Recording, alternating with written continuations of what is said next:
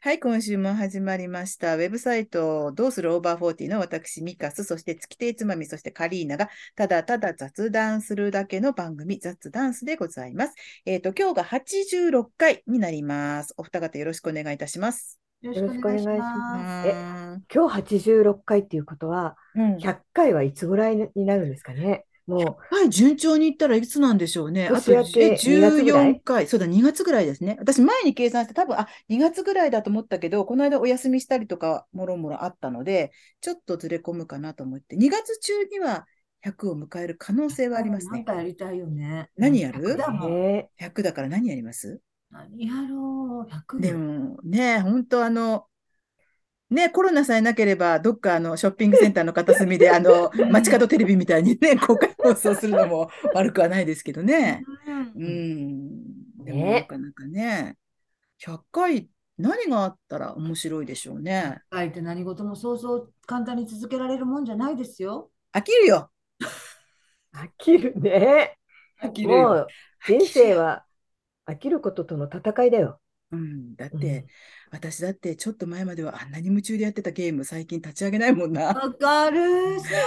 そう。またね、またやったらあれかもしれないけど、でもなんかなんでしょうね。嫌いになったわけじゃないの。嫌になったわけでもないのう。ん、でも私なんかね、うん。数多い転職は全部飽きたからですよ。あ、素敵えも飽き元たをからや正せめば。ます。うん言ってみたい。そうだと思う。飽きたんだと思う、でもそのでも場所に。あの、結構そういうことじゃないですかあの、よっぽど特別な事情さえなければ、事情があってねとか体がとかって言うんだったらあれだけど、基本飽きるんですよね。飽きませんか飽きるっていうとなんかすごくネガティブとかマイナスに捉えられがちなんだけど、あと飽きっぽいとか言うとね。うんでも物事には飽きる、飽きますよね。飽きるうんこともあれば飽きないこともあったりするじゃないですうか、んみんなもちろん、うん、うん飽きずにずっと何かを一つ続けてる人もいるいだまろうすし、よ続ねけられることも、そうそうそう。私さ、そういうこと思うとさ、必ずさ、うん、あの、T、TRF?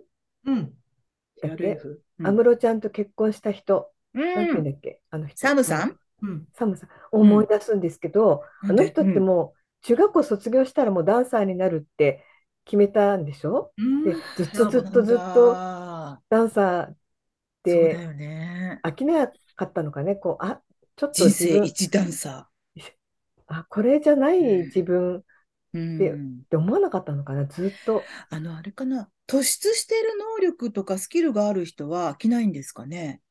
いや、飽きると思うよ。うん、そうか。いいかだな。からそのダンスのジャンルを変えたり、うんうんこうダンスをよりちょっと振振り付けに重心を置いたり、なんか事務所のことを中心に考え たり、なんかいろんなこの軸足を微妙に変えて、飽きマイナなーいチェンジか。とかうんじゃないそっか。思うよ私その、まあ、あ長くやってきたこともそうですけど、そのうん10代の前半ぐい。らいで自分の道を決められるっていうこともままたちょっとね、そうだね私には考えられなかった私こもとなの何にで。も考えてないし、今までも何にも考えずに来てるもんな。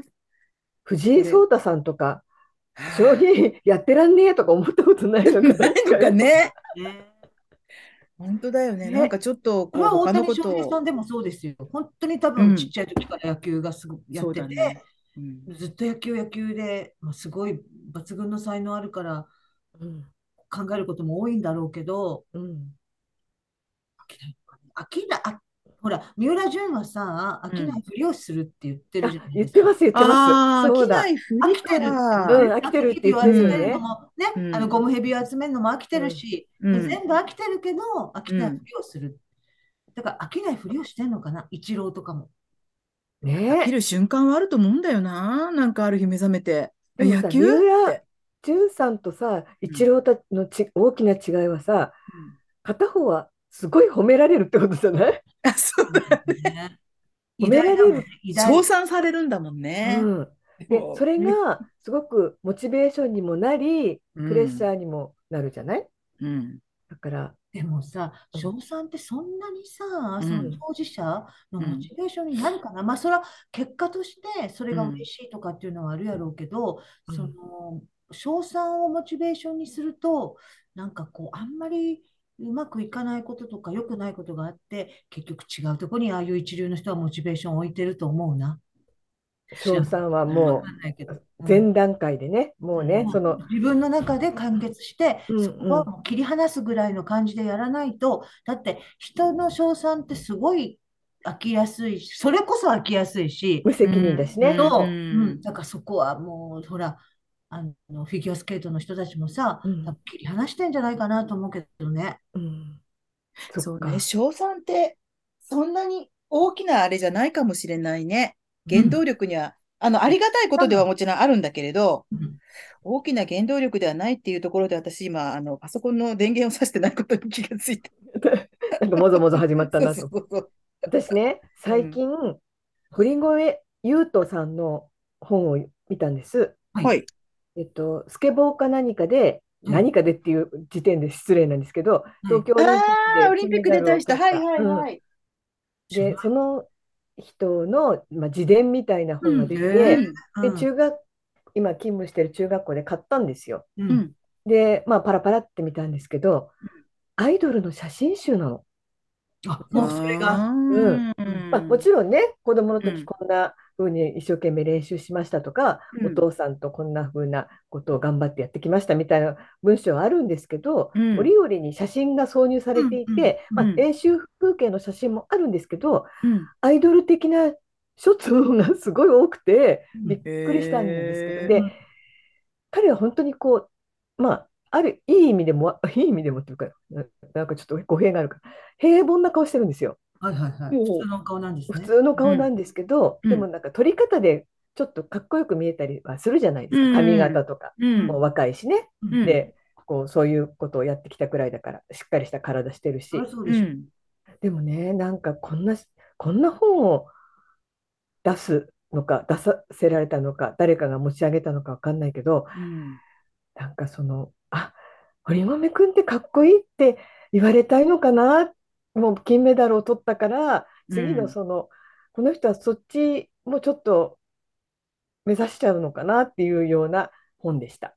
それはさ、私ちょっとわかんないくって、本当にだから知識不足で言うけど、もうすでにそういう存在になってるから出たっていうわけではないんですかうん、なのかな、私もわかんないんですけど、うんでも、金メダリスト20代の男の子が書いた本っていう先入観で見ると、ちょっとびっくりします。うん、堀米言うと、今までとこれからそうそうそう。うんすごいよ、今ね、アマゾンでね、サイン本だと4万6千円とか、あ、違う違う、1万、いくま1万6千800円とかあ1万4千円とかそにうなんなですかってるよ。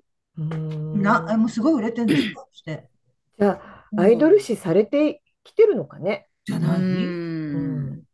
だって、売れるというある程度の賞賛はあるから作ったんでしょうからね。そりゃそうですよ。とにかく本当に闇雲にスケボー、スケボーっていうの、あれが好きで、うん子供の時なんか、とにかくとにかくやりたくてやりたくてしょうがなかった少年だったみたいなんですね。うんまあ、今もそうなのかもしれないけど、この間、つい最近、ローラ、うんモデルのローラさんとツーショットの写真がヤフーニュースかなんかに出てて、ほうその撮り方もね、ちょっとね、こう、もう本当にかっこいい芸能人の男の子みたいな、で、だからもうそういう存在になってるってことでしょう。本人もそうねその気まんまになっちゃったみたいうん、ローラとツーショットっていうことでもね。な。うん偶然あったらしいんですけどね、アメリカでかなんかで。あーへ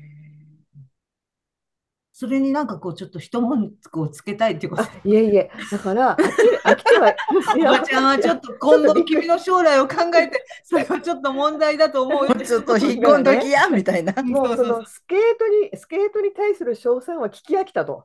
うん あのね、それあはもう、あ、あ彼のはね、も賞う、賛という意味では一ね。段落しました。そんなのもう本当に、金メダルという最高峰うんをうんをゲットした、ゆうん取ったわけだから、うんそうすると、次の賞賛がそっちに行ったのかなって思った。あその求める気持あ、若いち。しね。 う。うん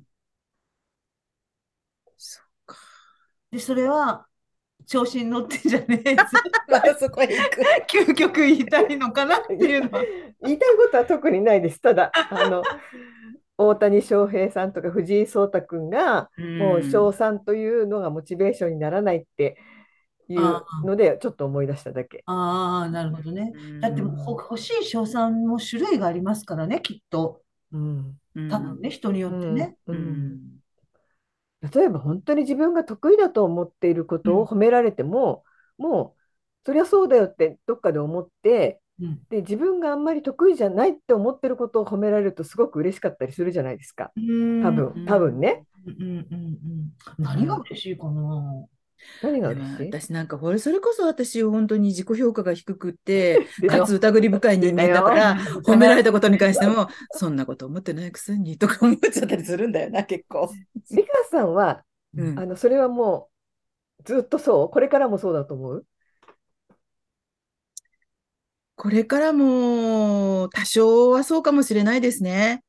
だから私にはあんまり賞賛っていらそれこそそういうああ、そうなの賞かも賛ねは。必要ない。うんうん賞賛が満足ではなく満足とかじゃなくでても、さうん、自分の中でのなんかが。美川さんをさ満足させようと思って称賛するわけじゃないじゃないこっちは確かに。あそうそうそうそうだと思いますよ。なんか美川さんすごいねってこう思わず言うわけじゃない、うんほうんほとんどの人はそれ上手じゃないって、例えば、じゃあ私が絵を描きました。うんで、それを見たカリーナさんやつまみさんが、うわ、すごい上手って言われたときに、あ、でも私、カリーナさんとかつまみさんぐらいだったら、ある程度もうちょっと信じるかな。で、それが途中から、い途中からちょっと思いついて、お今、自分自思いついて走ってるかなにって言い、言い、言い換えたみたいなここと今の。うん、今そう、あもうあそうそういうふうに言う、あそうそういうふうに言われたとしても、なるほど。あの、そんなふうに思ってないでしょって思ってしまうだろうって言おうと思ったけど、あれ、でもなんか、つまみさんとかカリーナさんに言われたら、この人たちそんなに嘘つかないしなってあー思うかもなって。でも世間って世間っていうかそんなに嘘つくかなみんそう、案な外つかないんだよね。わかある。のね、嘘っていうか、ほら、お世辞お世辞そんな言うかなそうなの、そこよ。でも、距離が遠かったらさ、私さ、わ、下手だなと思っても、あ、いいじゃないですかって私なんか言っちゃうかもし、言っちゃうもの。私言わまあなだい言距わ離なのいよ遠い人にさ、あ、下手とかは言わないでしょ。まあ下手とは言わないね言う必要もないしね。 言う必要、いたずらにそんなこと言う必言要。わないけどあら素敵あいいねあ、言わない、そ言わなんい。なに言わない私うん言わないよ。言わない。え、じゃあなんていうのすっごい下手な絵。ほらって見せられた時に、あーって。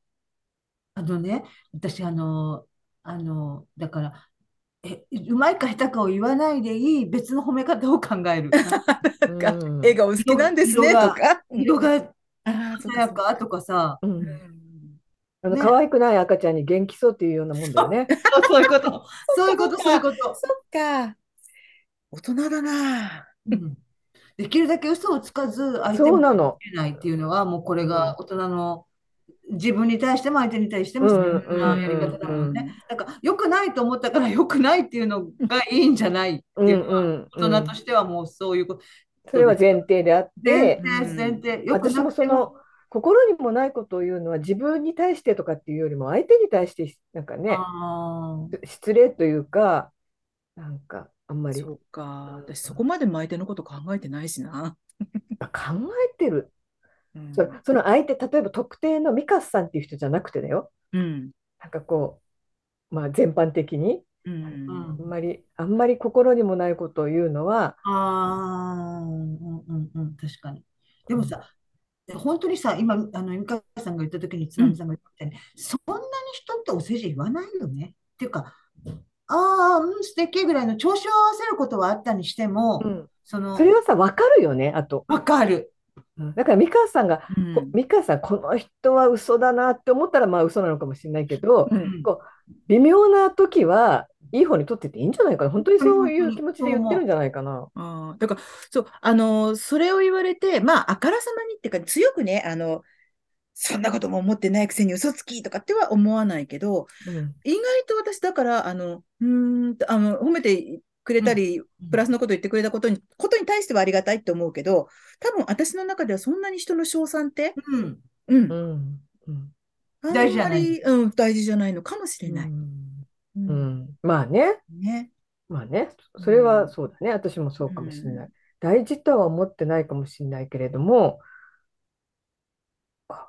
だからまあ、それをほら、一郎とか、ああいうすごい人たちと比べるのはまた別の次元になっちゃうからあれだけど、でも、ましてやあのレベルの人たちにとっては、賞賛自体はありがたいし、応援もとてもありがたいだろうけど、それがすっごいモチベーションとかっていうことではきっとないですよね。彼らにとっうてん人がうん逆に、だから、それぐらいのものがあるんだとしたら、人がわちょっと悪いことを言ったとしても、彼らは揺るぐことはないんだろうなとも思うしうね、ん翔さんと逆のことを言ったとしても。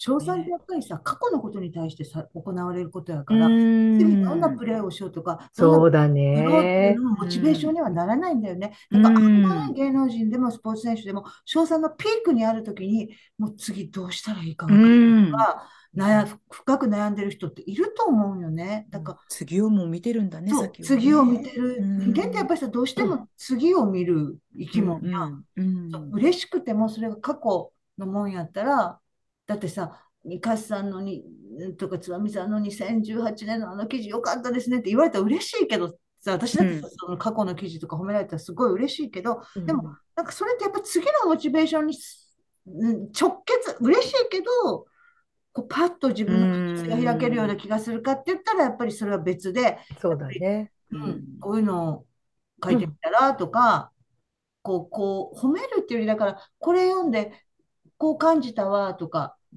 なんかちょっとこう、うんこうなんかヒントになるようなことの方が嬉しいかうんな。ヒントだね、ヒントくれるっていうのは、ただ、良かったですだけじゃなくて、これこれ、ここのところがとか、この言い回しがとかって言われるとヒントですよね、そうそうそうそれはきっとね。そうだねあなたの魅力感想をくれるっていうことが嬉しいよね。その、そう。うん、良かったですというよりも、それこそ、あの、つまみさんのお友達のみゆきちゃんという方が、毎週これを聞いて、もう、うん私なんか言ったことは、自分言ったこと忘れてるのに、もう、事細かにいろいろ拾ってくださって、ここはこうだったとか、私はこのことに関しては、こう思うとか、うあ、んそんな風に思うこともあるんですね、とかっうんて、感想送ってメールをくださるけど、うんそういうことですよね。ただ良かった、うん楽しかった、笑ったっていうだけじゃなくて、ああやって言ってくださるとヒントになったりとか、うんあ、そうなんだって自分で気づいてないとこ気づきますからね。うんうんまあ、単に笑ったり面白かったでもいいんですけどね。もううそれんまあ、それでも、もちろんそれでもいいんですよ。うんそれでもあありがたい。皆さん 欲しがってますから。褒めて、褒めて、褒めカリーてナ。さんが 褒められたがってます。そう、お褒めの言葉を。励ましのお便りを出そう。文章のことをなんか感想をもらうのと、このポッドキャストのこと感想をもらうの、またちょっと違うからね。そう。うん全然違う。あとさ、今思ったんですけどうん、その、まあ、一郎、大谷さんレベルは別ですよ。はうんい、ですねね。自分がなやったことを何か褒められるとするじゃないですか。うんうんそうすると、その時は本当に我ながらいい記事が書けてたとするじゃないですか。はい。画家だったら我ながらいい映画書けたとか、うんいい曲が作れたとかうんみんなあるじゃないですか。うんでもさ、またそれ、それを超えるものを作る自信とかなくてさ、うん意外と不安なんだよわかね。るその常にあこうーある程度のレベルを、るのひを作品を作ってるなって思う人っていっぱいいるじゃないそれでもさ、その人たちって結構不安なんだよね。そうだと思うよう。んで、その綱渡りをしながら発うん表できている人がコうんンスタントに作っているように見えねてだけだよね。だけだと思コンスタンう。ト。苦しいと思う。うん。だから、まあ、ミュージシャンでも次のアルバム出しますっていう時に、次、またあんな、あんなのできるかなって、ものすごい不安で作ってると思うし、うんで、あんなのと思って作るとうまくいかないから、あ、うんこのあんなのはやめようとかさ、うんうんうんそういう葛藤がすごいあって、ものを作るも、それは小説家でもそうだと思うそうだし、ね小説家とかよくね、文学賞とかを受賞して、その次の作品ものすごいプレッシャーだって、不安うんがあって。うん、うん大変だと思う。だから、本当にそう。だから評価とか賞賛って結、本当に今までできたことに対して素晴らしいって言われることやから、それがもう一回できるかって言われたら、うんわかんないもんね。そうねうんうん一回一回未知の自分との戦いやからね。そうですよね。ううんんそれは難しいよね。だから褒められる。私もだからその自分の文章のこととか、その仕事のこと褒められるのすっごい嬉しいけど、それはまあその時で、あ、よかったなと思って、あの、いつまでも心の中で、なんこう、あの、ポッとこう光を灯して、時々思い出して、あ、よかったなと思うのは、あ、今日はおしゃれが素敵でしたねとか、なんかそういうんうんうんう、わかるわかる 若かる。いや、もう10歳ぐらい若く見えましたよとか、 例えばさ、そういうこと、そういうこと確かはにしまっといて、わかるわかるうんうん時々思い出して、うおんっとなる、そっちね。普段言ってることと違うんじゃないのさとか言われても ね。めったにないけどね。あ、あの人はそう思ってくれたんだ。ポッみたいな。それ、いつ、いつ頃までそれ、あの、あの、有効期限はいつまでなんですか嫌え、いいつかまでな。だっていいんじゃ ないですいか。いのだって、10歳ぐらい若く見えましたよって言って、それを10年後まで引き継ぐ。それは例だけどね。で例もだけど。さ、子供の時に褒められたこととか覚えてるよね、すあごく。覚えてる。ああ、確かにね。うん子供けなされたこと苦しいもんだろうなうんうんけなされたことも覚えてるし。うん私やっぱり子供の頃のね、授業とかで先生がね、これダメじゃんっていうのは良くないと思う。うん。ん2回すっごい強烈に覚えてるのがあって、1個は詩の授業で各自詩を書きなさいって言われて、詩を書いたら、なんかそんなの詩じゃない、へって言われたのが1つ ね、一詩を書くもんかって思ったっていうやつね。うんそれと家庭科の授業の時になんかこう手縫いでなんか着物風なやつを作るかなんか、でそれで「あんたもう男子より下手かね」ってこう先生に言われたそのそれとこの2つはもうすっごい覚えててあめっちゃこうもう一生やるもんかと思ったからもしかしたらできたかもしれないのにうん可能性を潰すあれはあんな言い方しちゃダメだなと。そうだね。子供は刻まれたものを忘れるという技術がね、まだないから、上にかぶせて忘れてくっていうことが、ね、大人ほどうまくないから、あと記憶力のピークだからね。うんそうそうそう、私たちはもうね、はい覚えてようと思ったって覚えてられないんだから、 それは忘れるけど、そうだそれは確かに残りますよね。うんそういやその大谷さんとか藤井さんは褒められたらどんな風に流すんですか流すっていうか、なんですかうね、ーんってこありがとうございますっていうのかう、な。もうね、まあまあそうまあね、もちろん一表立連っのた態度は所そう作とでししてょうけど、うんうんもう本当にね、一連の所作としてうんた大人の対応するのかな。飽きないのかね。ううんん、大変だよね。本当だね。うん、だって褒められるってやっぱりちょっと対応に嬉しい反面対応に困るようなとこがうん、あるからね。うん。うん、どう反応、どう対応するのが一番上手なんだろうってうん思っちゃいますよね。褒められるとね。うんね褒められ慣れてないからかな。ううんん、それもあるかも。それもあるかもね。うんうん、そうそうかだ、ね。うん。飽きるっていうところから来たんですよあ、ね。そう、飽きるっていう話ね。そう、うん飽きる。そう。なんか最近それで飽飽き。るうん、飽き、飽きたことあります最近。うん。あ、なんでも飽き、飽きますよ、あすぐに。本当なん飽できもま飽きますすよ。飽きる。あのー飽きるね。でもほら、それこそさ、さっきも言ったけど、飽きるってどうしてもネガティブな言葉、イメージのある言葉じゃないですか。うんうん飽き誰性々とちゃかんね。そう、飽きっぽいねって言われるのは、褒め言葉では突然ないわけで、そうするとなんか、飽きたって言っちゃうこととか、最近何か飽きたことありますかって言われて、なかなか表だって言いづらいことではありますよね。あの、簡単な、あの、もうちょっとほら、なんていうの、大大したことないことって言ったらあれだけど。韓流ドラマ。マとかね。まあ、そうそうそう、ずっと見てたのになんかもうそろそろ飽きてきちゃったとかって、それぐらいは、うんあと熱が冷めたねみたいなねそう、何分も待たされて飽きてきたわとか、退屈してきたわみたいな形で使う分にはいいけど、なんだろう、人ってこう、ね、正しい形を求められちゃうと飽きたとか言えない部分もある。うん、うん、確かにね。そうなのようね。ん、みんなで飽もきてるはずだけど。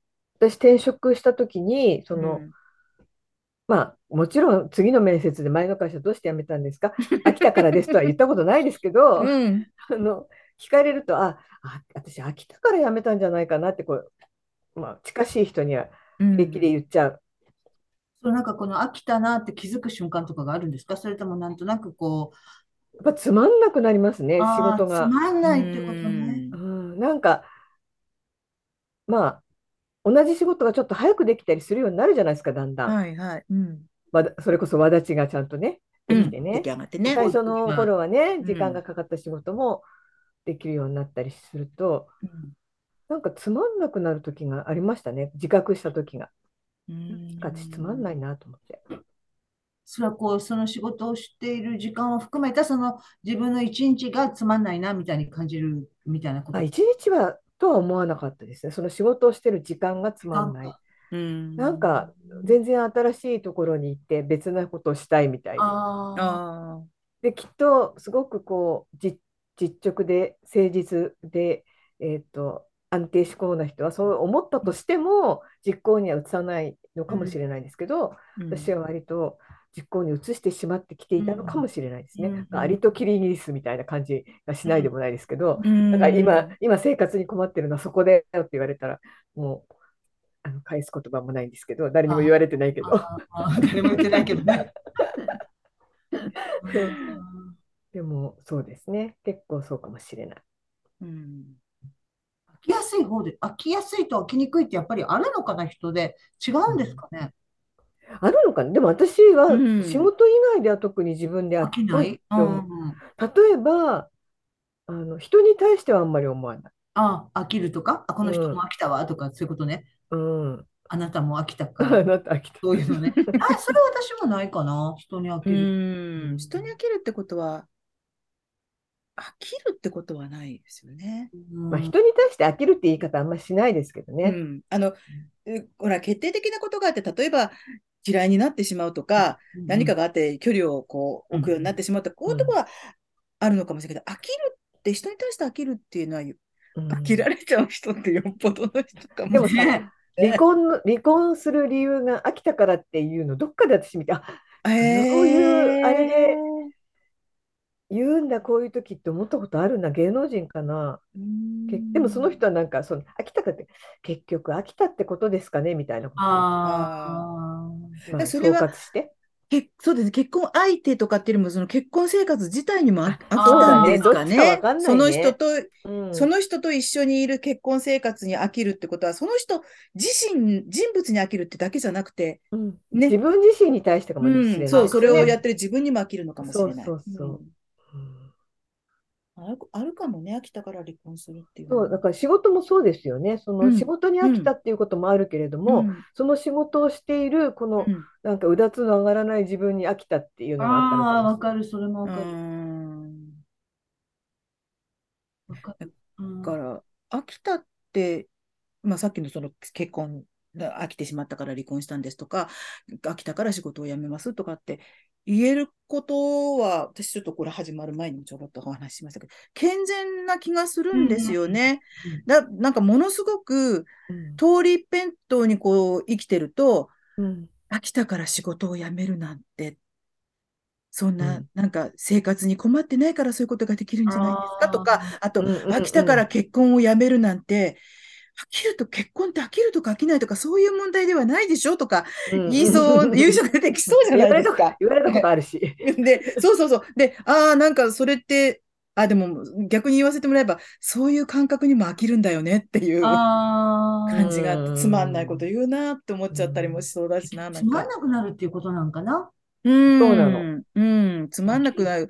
こう色あせるとかさ、ね、こう、あまりこう、ワクワクしなくなってくる。またそういうこと言うと、結婚なんていつまでもワクワクしてるわけないじゃないですかとか、だからそうじゃないんだってっていう。ね。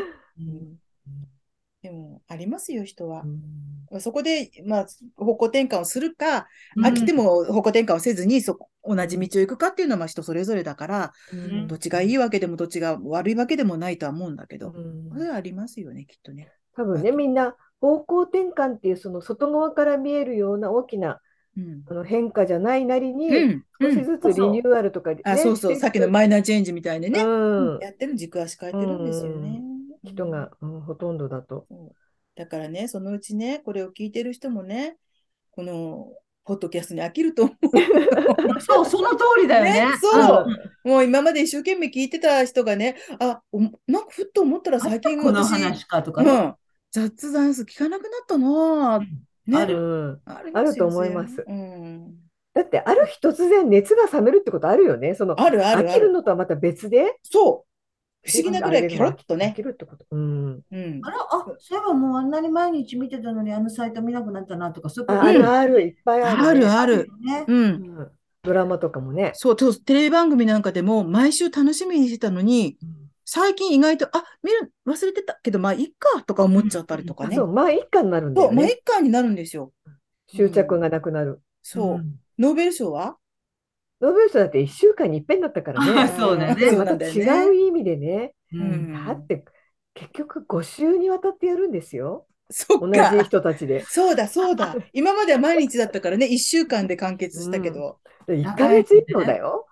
もう間延び感の本当だすごいようね。ん終わっちゃうんじゃないか、そのうち。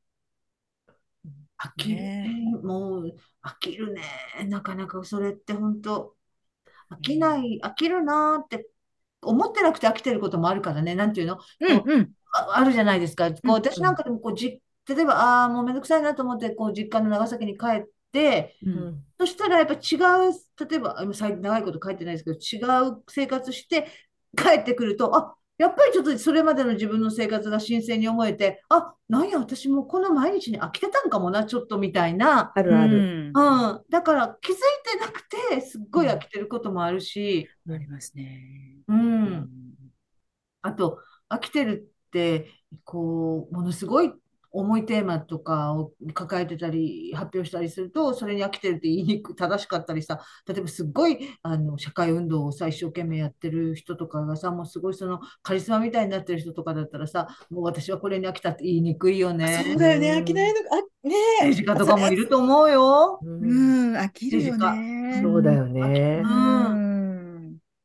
いや、そうだよね。世の中のためにこうねそう、拳振り上げた人立が、派なことであればあるあるほそどう、飽きたって飽言えきなたいとよは言えね。ない。でも飽きるかもしれない。飽きて飽きるっていう別にか、なんかその、うん、この追求の仕方も良くないんじゃないうん、思うということは、例えば、この問題うの追求の仕方、これで良くないんじゃないと思うことは、ちょっとそこから手を引くっていうことやから、あちょっと飽きたんですかって見えないこともないわけで、ううんん。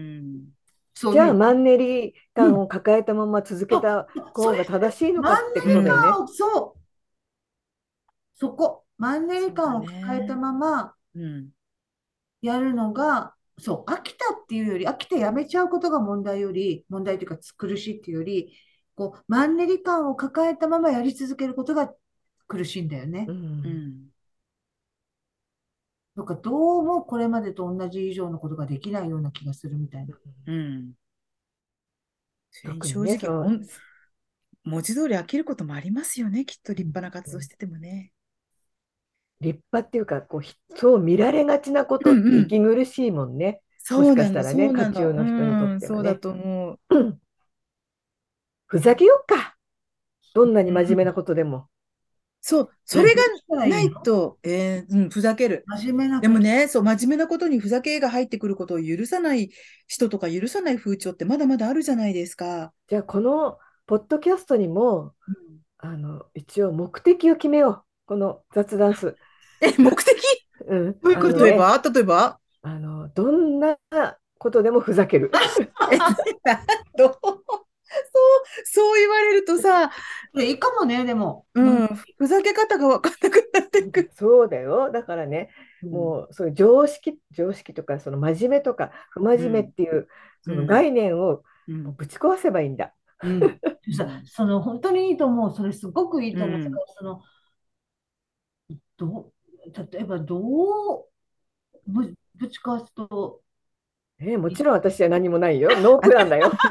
あとそう、ちょっとだけ不謹慎っていうのいいですよね。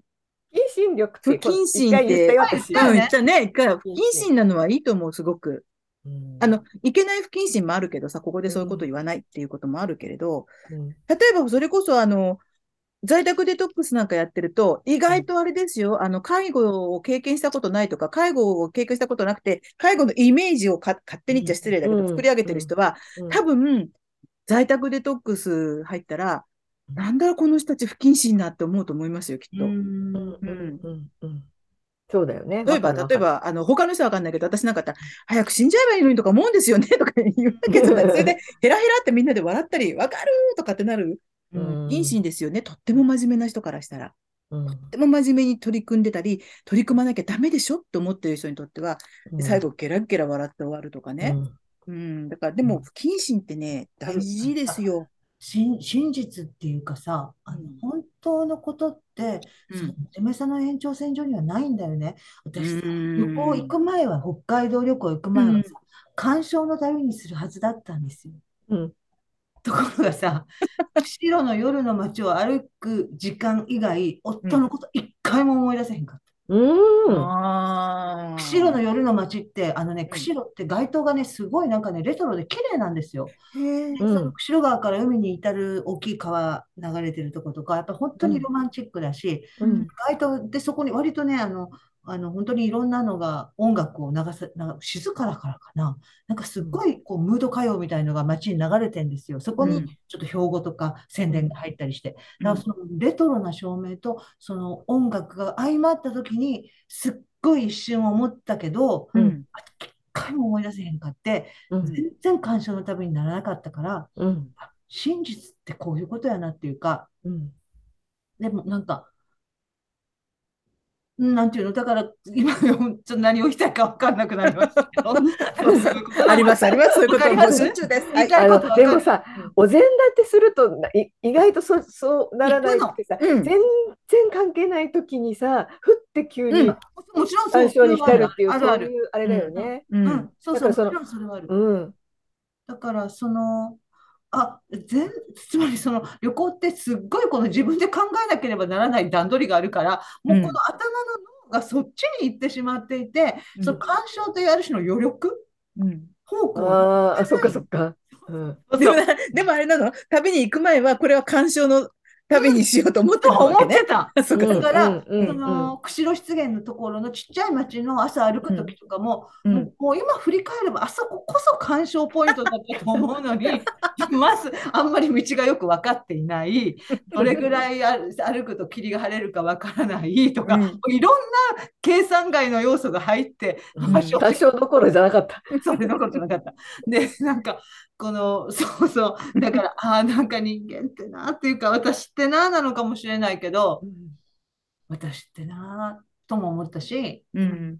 人間ってなうと、んそれを拡大していいのかどうかわからんけど、うんうんみ結構、本当のことってそういうとこにあうるん。か、そこを忘れ、そこをね、その、なかったものにすると、うん多分書くものってそれ書いてないけど、まあ、うんつまんないことになるんだろうなと思うよね。なんていううの、ん。なきもの、そうだねうん、で、そのうんなきものとした人が書く介護ものとか病気ものは読んでもつまらない。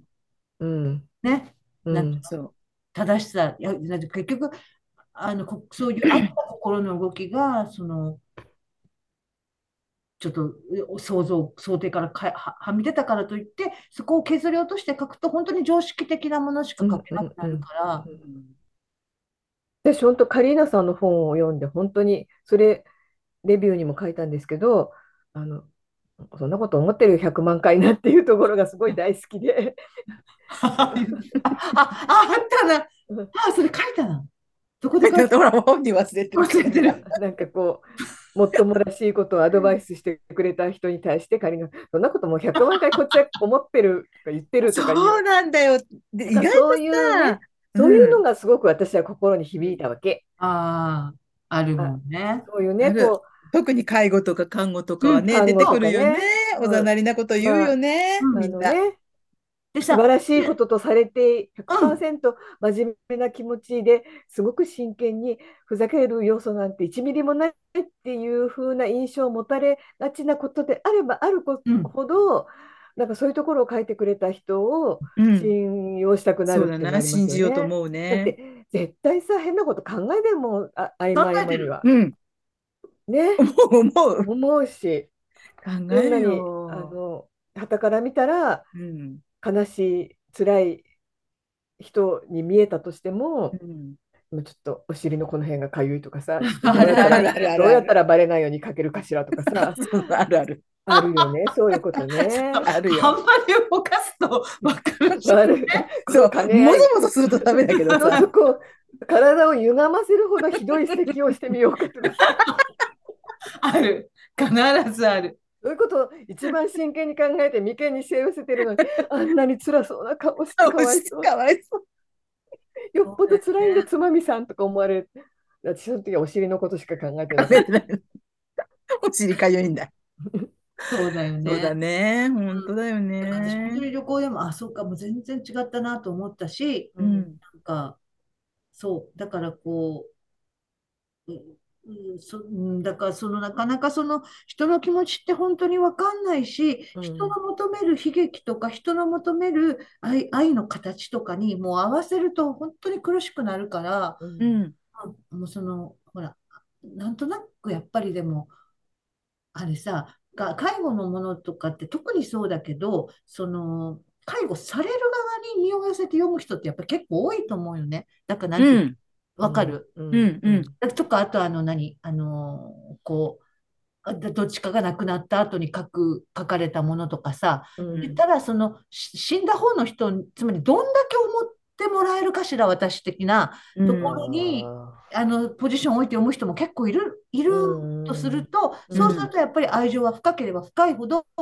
な安心もするし、うん納得もするからっていう読み方をする人もいるから、うんそうするとやっぱりちょっとそこで本音を覗かせると、すごいがっかりしたりもすると思うのね。でもまあその期待に応えるとすごく苦しくなるから、うんだから、そうなんですよね。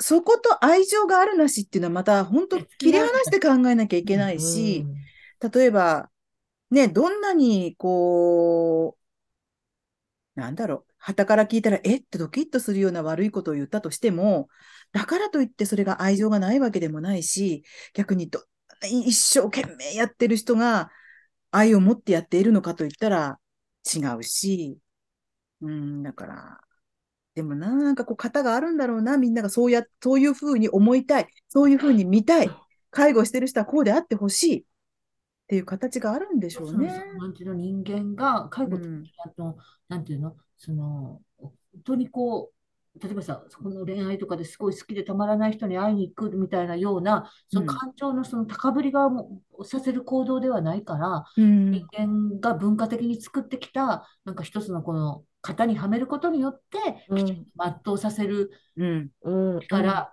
ていうのがすごく働いてると思うから、そうだね。うん。うで、んそれをやるのはやっぱりすごく、あの、偉いことだと、うんやっぱり思うし、ううんんうん、ただその、それはだからでもやっぱりそういう文化的に蓄積した一つの人間が人間に強いる倫理観みたいなもんうだかんら、うんそうだね。ねそうね、倫理観、そう自ね分。を苦しめもするわ。だからやっぱりそこでうや何かやらないということに対して、まあ、そこで罪悪感ってよく介護デトックスでもよくうんうんキーワードになる罪悪感ということがうねん。うんでもね、結局ね、そうやって美しいものを求めてたりとか、さっき言ったその型にはめたがるって、そういう人たちって、それを見ることで自分がいい気持ちになりたいだけの人たちだから、突き詰めていけば、それがそれが自分が部外者だった場合、そうそうそうそう、あー部外者だった場合ね。うん。だから、安心したいんだよね。そう、安心したいんだと思う。それで気持ちよくなりたいんだと思うから、うん、まあ、考えるし、ね、あそこにまで、あの、まあ、看病したり、介護したりしてる人はそこにまで思いを馳せなくてもいいんだけど、でもね、多いんですよね、やっぱりね。親なんだから、お姑さんなんだから、配偶者なんだから、ね、見て当たり前。私が前、ほら、でも自分の大変なのはわかります。でも自分のお母さんなんだからできますよねって言われたからできねえよって私は思ったし、うん、それってもうなんて残酷なことを、それを年賀はがきで私は母の友達から、ううんん、のおばさんからもらったんですけどね。うん、私もだから母親の時はにもう22年前だからもっともっと世のもっともっとそういう風潮だったからうん意外とそういうこと言われて私はなんか普通に聞いてたな今思うとうんあ娘娘なんだからとかあのそういうようなことはしょっちゅう言われてましたねうん当然当然って感じで、うんだから例えば、その私の中に、たとえ娘であっても母であってもやりませんよとかそういう気持ちがあったわけじゃなくて、まあ別に親子だから介護も、自分の中で介護もするし、大変だけど、まあやるけど、でも、傍からそれをなんか、でもそうだ自よね分の親なんだからできますよねってうん言われてしまうと、なんかスッとちょっと引く気持ちが、うんうん、そこはあなたに決められることではないし、とは思いますよね。でも世の中意外とね、本当そうだよねで、きっとそこで私が、ありがとうございます、年賀はがきって、ね、あの、辛いのはたくさん、ことはたくさんありますけど、今まで私をここまで育ててくれた母ですって、私ができる限りっていうのき期待してんだろうな、このおばさんと思いながら、なるほどうんうんうんでもそれって、私と母の関係で、私とが決めることだし、うん、と思うね。うん、そんなところに介入しなくてもいいのにって、でもきっとそういう美談を求めてるんだろうな、この人はって。で、それが、そういう言葉が私から聞けたら、すごく気持ちよくなるんだろうな、この人はって。なんかいいことしたっていうか、一つそうそうそうそう、ああ、安言ってあげたわ、みか心ちしてゃん周りのに人をっ増て。やしていくような気がする。そううそう、そんな感じなのかなと思った。うん、かさ、周囲の目を気にするなって言うけど、周囲の目っていうのは結局自分の目じゃないですか。究極、うん自分の目だから、その自分の目は気になるし、でもその、その自分の目っていうのがさっき言ったみたいにその、そのなんていうの、人間がこう意図的、意識的に作ってきた、あの、やらなきゃいけないっていうそういう、こう使命感とか倫理観の枠組みやからうん苦しいのはまあ当然やっていう感覚、自然発生的なものじゃなく。うん思っていいと思うよね。そしたらうん解決策を見つけようということになっていくし、なんか私やっぱ自然のそれを発露、例えばその私なんかだと、まあ、よりもっとその同じ時期に倒れてお旦那さんの介護してる人ってたくさんいると思うんやけど、うんそれってその自然の発露であるうう必要はないっていうか、さ自然うんなんていうの、枠組み。だから結局一回自分が好きで、あの、大事にしするべき配偶者だから、きちんと責任取りますっていう一つのこの文化的な枠組みの、 うんに責任取ってるんやからっていうぐらいの意識で、うんた方が、なんか、うん距離感がいいと思うの。なんか愛の形とかってうん思うとさ、うん周りは安心しても、そういう物語を求める、結局それを、あんまり役に立たない人を安心させるだけで、うんうんそうね役に立たない人を安心させるっていいね。うん、そうそう。あー確かにもうそれは本当に言えて妙です。うん本当に。ね、うん。役に立つ人はさ、美香さんメモしてるね。うん。役に立つ人だっはてツイッさ、ター。役に立つ人はさ、うんやっぱりもっと具体的なね、うん。そうだよね。う。うんん、こと言ってくれるしさ、うん、そうなんだよ。責任そなういう外野は引っ込んでるだよね。そう。本当役に立たない人を喜ばせたところで何の得もないんですもんね。うん。うん本当ね、周囲の目ってあるからね、うん。感じるからね、やっぱりね、うん。そうなんだよね。こうやってでも自分にとか周囲とかうん近い人に言い聞かせるようにしないとつい自分も忘れなんかついその世の中のその風わかる。風潮にね入るよね。たまにこうあ違う違う違うこうじゃないんだこうじゃないんだってあの確認しないとつい世の中の目上にがる。流されてしまって。うん。そうんう。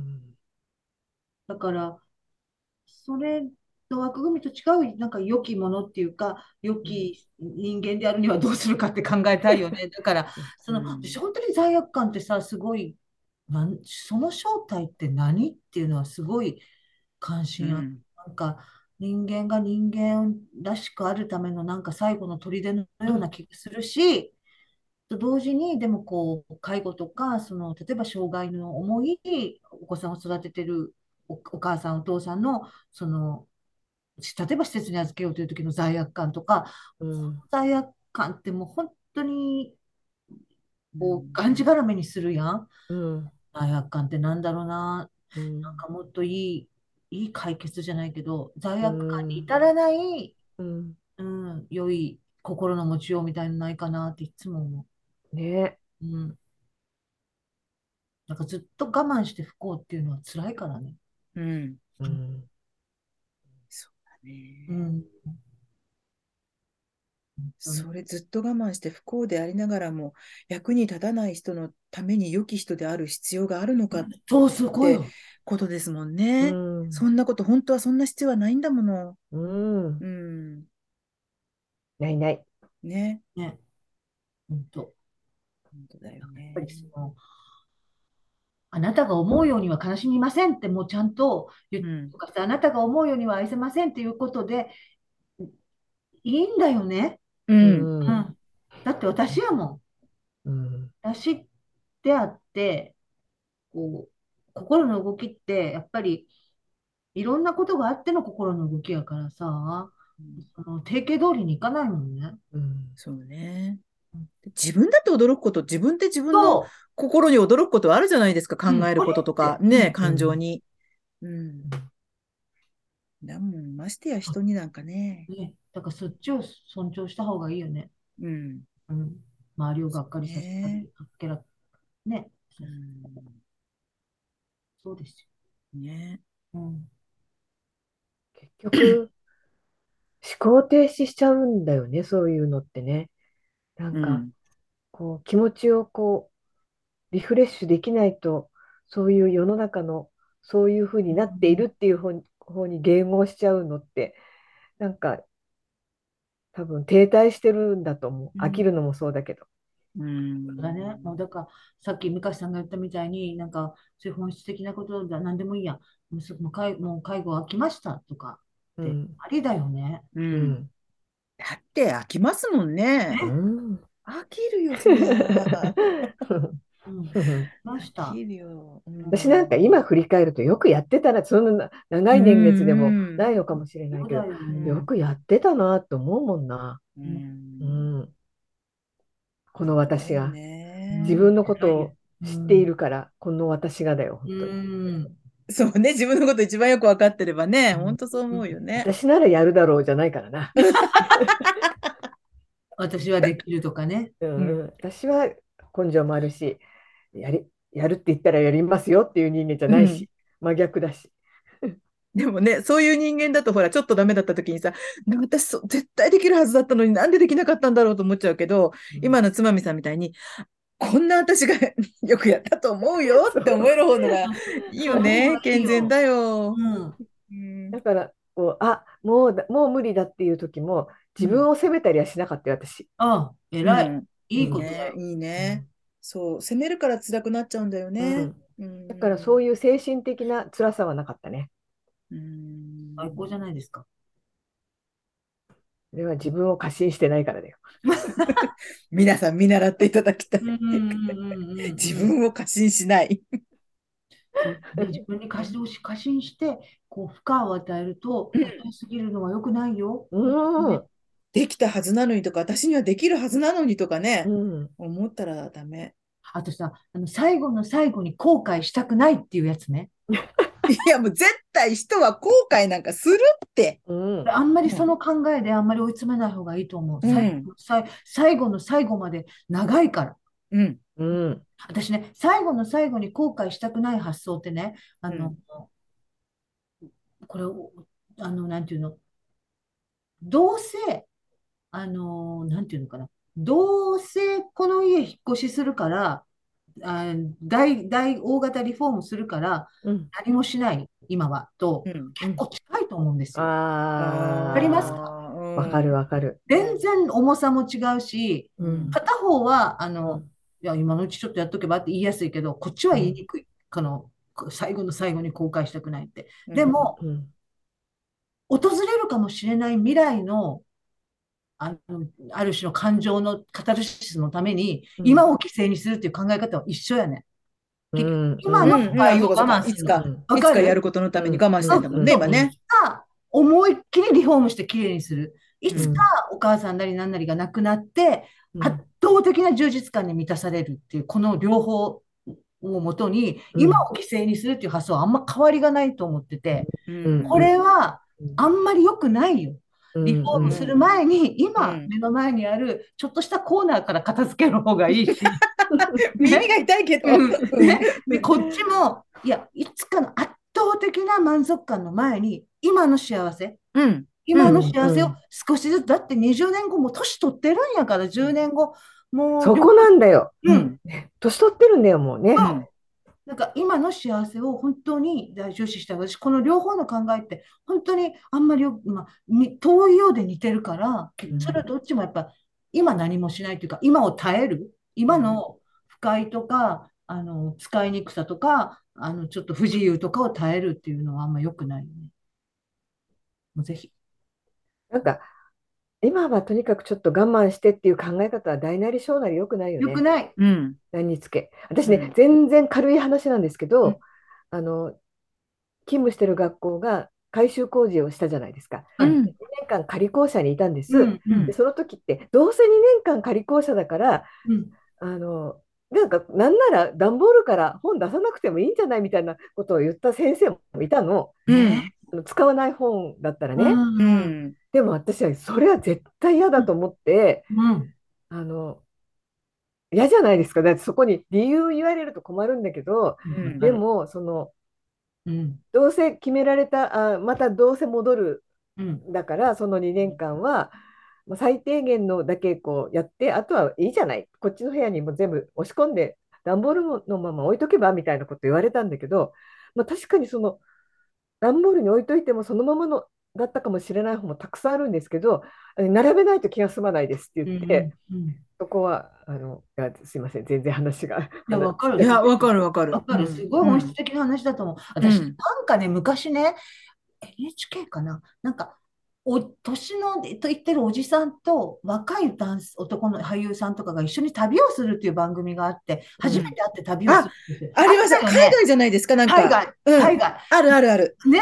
あれ面白かったねすごい面白いお互いのうん面白世かった代間ギャップが面白かったんだけど、うん。誰か忘れたけど、そのある日男性は、まあ、それは年配の方だけど、うまあ、んホテル、ちょっと滞在するんですよ。だから滞在型ホテルだから、うんキッチンとかもあるの。うんでもそこも、その男性、年重の男性は花を飾ってとか、いろいろやるわけ。もうわずかしかいないけど、うんこの時間を大事にするっていうことをうんその行動で示してて、ああ、やっぱりそうだよなってすごい思ったんだよね。だから、仮だからって言ってると、うんこれはね、癖になるし、うん。なんかうちのお姉ちゃんね、あのえっと、福岡で働いてたんですけど、うで、んずっとこう、いつか実家に帰ると思ってたから、うんずっと仮住まい感覚で生きてきたんですよ。うん。仮だからか。えだだうんそし、そしたら別にあまりの仮住まいに期間 が長すぎたんだ。長すぎ帰って、実家に帰ってきても、それそうやもん。ああ、その感覚がおなうん同じ感覚なのね。そう。だから、うん。仮住まいの時にもやっぱり、花を飾らないと、花は飾れないのよ。あの、一生。先週ほら、幸せとか不幸せとかって話ちらっとしたけど、私は、あの、幸せって大きく思ったことがないっていうのは、この瞬間でしかないから、あの、そんなこと言ってかっこよく聞こえちゃうけど、そう、そういう意味ではなくて、だから、あの、先があると思ってても仕方がないじゃないですか。今わからない先とか、花を飾るのだって、だってどうせホテルなんだし、2週間後にはここからいなくなるんだからって言ったって今じゃないですか、綺麗な。そうなの。花が綺麗なのは、で綺麗な花を見て、ああって思うのは今じゃないですか。だったら、たとえ、あさってチェックアウトするところに花を飾る人がいたとしても、うん何もおかしくもないし、まあ飾らなくてもいいけれど、そうでもそれ飾らを、なくても比喩だけどね。そう、それを、え、もうすぐいなくなるのに花飾るんですかっていうのはうん違うよねって、だって今その人がその瞬間、楽しきゃ、美味しきゃ、綺麗だったら、嬉しかったら、気持ちよければ、それでいいじゃないって、その積み重ねが最終的に、後後ろ向いたそら、うだああ、なかなか良かったよねって思えればそれでいいわけでう、んで、うん。うんそんな見えてない先がどうこうだから今はとかっていうのは、意外とつまらないかもよ。でそうだつまらないの私そねう、つまらないよって。 1年仮住まいしたんですよう。うんん、今の住そまういにだ。うん、それはつまらない早くそれをそれを生活から出したかったから慌てて決めたかも、うん。うんあーつまらなかったのねうん、仮住まいっていう気持ちでいるのが、うん、うん。あ、そっかそっかう。んそうだよね。まあでも、そう言ったって、現に仮住まいだからできないことって、やっぱりもちろん。現実的には生じてきますもんねそう。そうそうそう。仮住まいじゃなければもっと堂々とできるうこんと。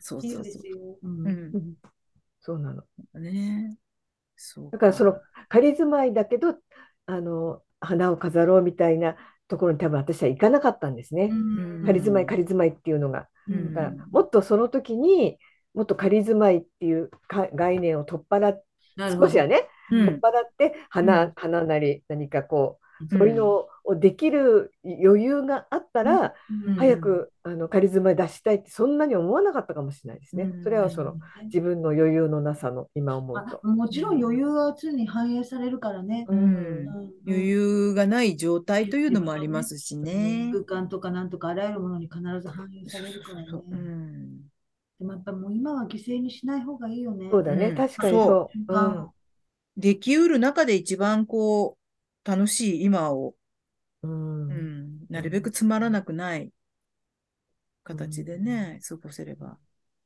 いいよそう、ね。だからやっぱそういうの、その今、もうどうせ2年後にやりするんやから段ボール入れといたらいいやんっていう発想の人苦手、ちょっと苦手かも。うなんん。か、どうせ何々するんやから、これでいいやんって言い出したら、なんかすっごいいろんなものがつまらなくなりそうで、うんちょっと、いや、もちろんそう言って相手を励ました方が効果的な時とかあると思うよ、もあちろもん。ちろんね、あのうん、大変だから、そいういよいいよ、やらなくてっていうことそうはもちろん、もちろん、楽もちろん、もちろそん。ういう方はあるかもしれない全部がそうだというわけじゃないけど、なんか、あんまりちょっとそういう考え方好きじゃないかも。今をできるだけ楽しくするっていうことを意識できる人すごくそれが分かるって思うようになったのは、年を重ねてからだと、あ若ーい時は分かんなかったかもしあれ若ないい。時ね、うんそうだね。そりゃそうだけど、でも、なあ、みたいにふうに感じたかもしれない。若い時はね。はもっと、極力めんどくさくなく合理的にいいねと、こはあったかもね。なっで、たかもしれないですね。今思う、ん例えば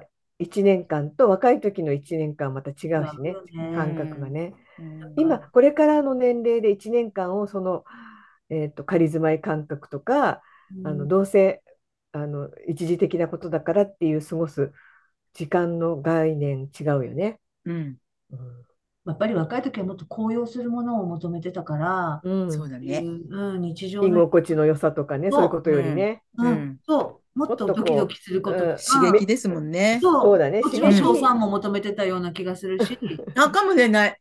う、。うんね、華やかそうさ。だね。うん若い時はままた違うよね。承認欲求強かったしね。そうんうね。本当だよね。うん今思うと、なん、なんか、アピールとかしてたんだな、今より。アピールしてたの多分だ な、多分、それだとうーん。おしゃれの方向だって多分違ってたしね。うん。うん。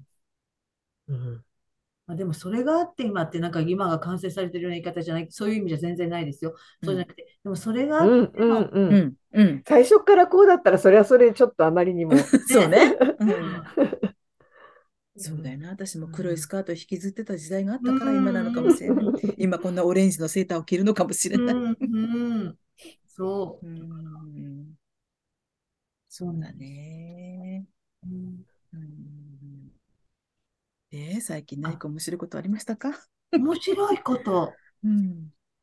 ちょっと不謹慎に、不謹慎な話つを。まみさん、なんか精神力面白いことありましたうかん、そうそう、不謹慎面力。白いことうね。ん、なんかあったかな。私、最近なんかき、昨日とか一昨日の記憶がないな。何してたん だろう。あ、私今、今、今になってアンナチュラルにハマってます。あーナチュラルいいですよね、ドドララマ。マアンナチュラルのね、私、ど、どの辺まで、もう見ました、全部。第7話ぐらい。あれそ見れはまねしアマプたラですかはい。うんアマプラです。あのーで我が家の坪倉さんとかね、うんがすごいあ、そうそうそ神う回そとう、言われ神て。回。あと、あれもいいですよ。あのー駆け落ちしたような男の子たち、男の子と女の子が、はい。昨日見ました。見ましたあ れ、あのー泉沢祐希くんね。そうそうそうそう。あの瞬間、ああなってしまった、ねえ最後のああなってしまった瞬間に、あの人の、あの、夢ならばどれほど良かったでしょうっていう曲がかかると、米津も玄うもうそこで、ポーンって泣 くんですよ。でも、本当にこれが夢だったらどんなに良かっただろうって、うわーって泣くのあとそこうで。なんだ。あのね、役者さんいいんですよ。うん。うあん。の石原さとみさんもすごいいいですよね。いいですよね。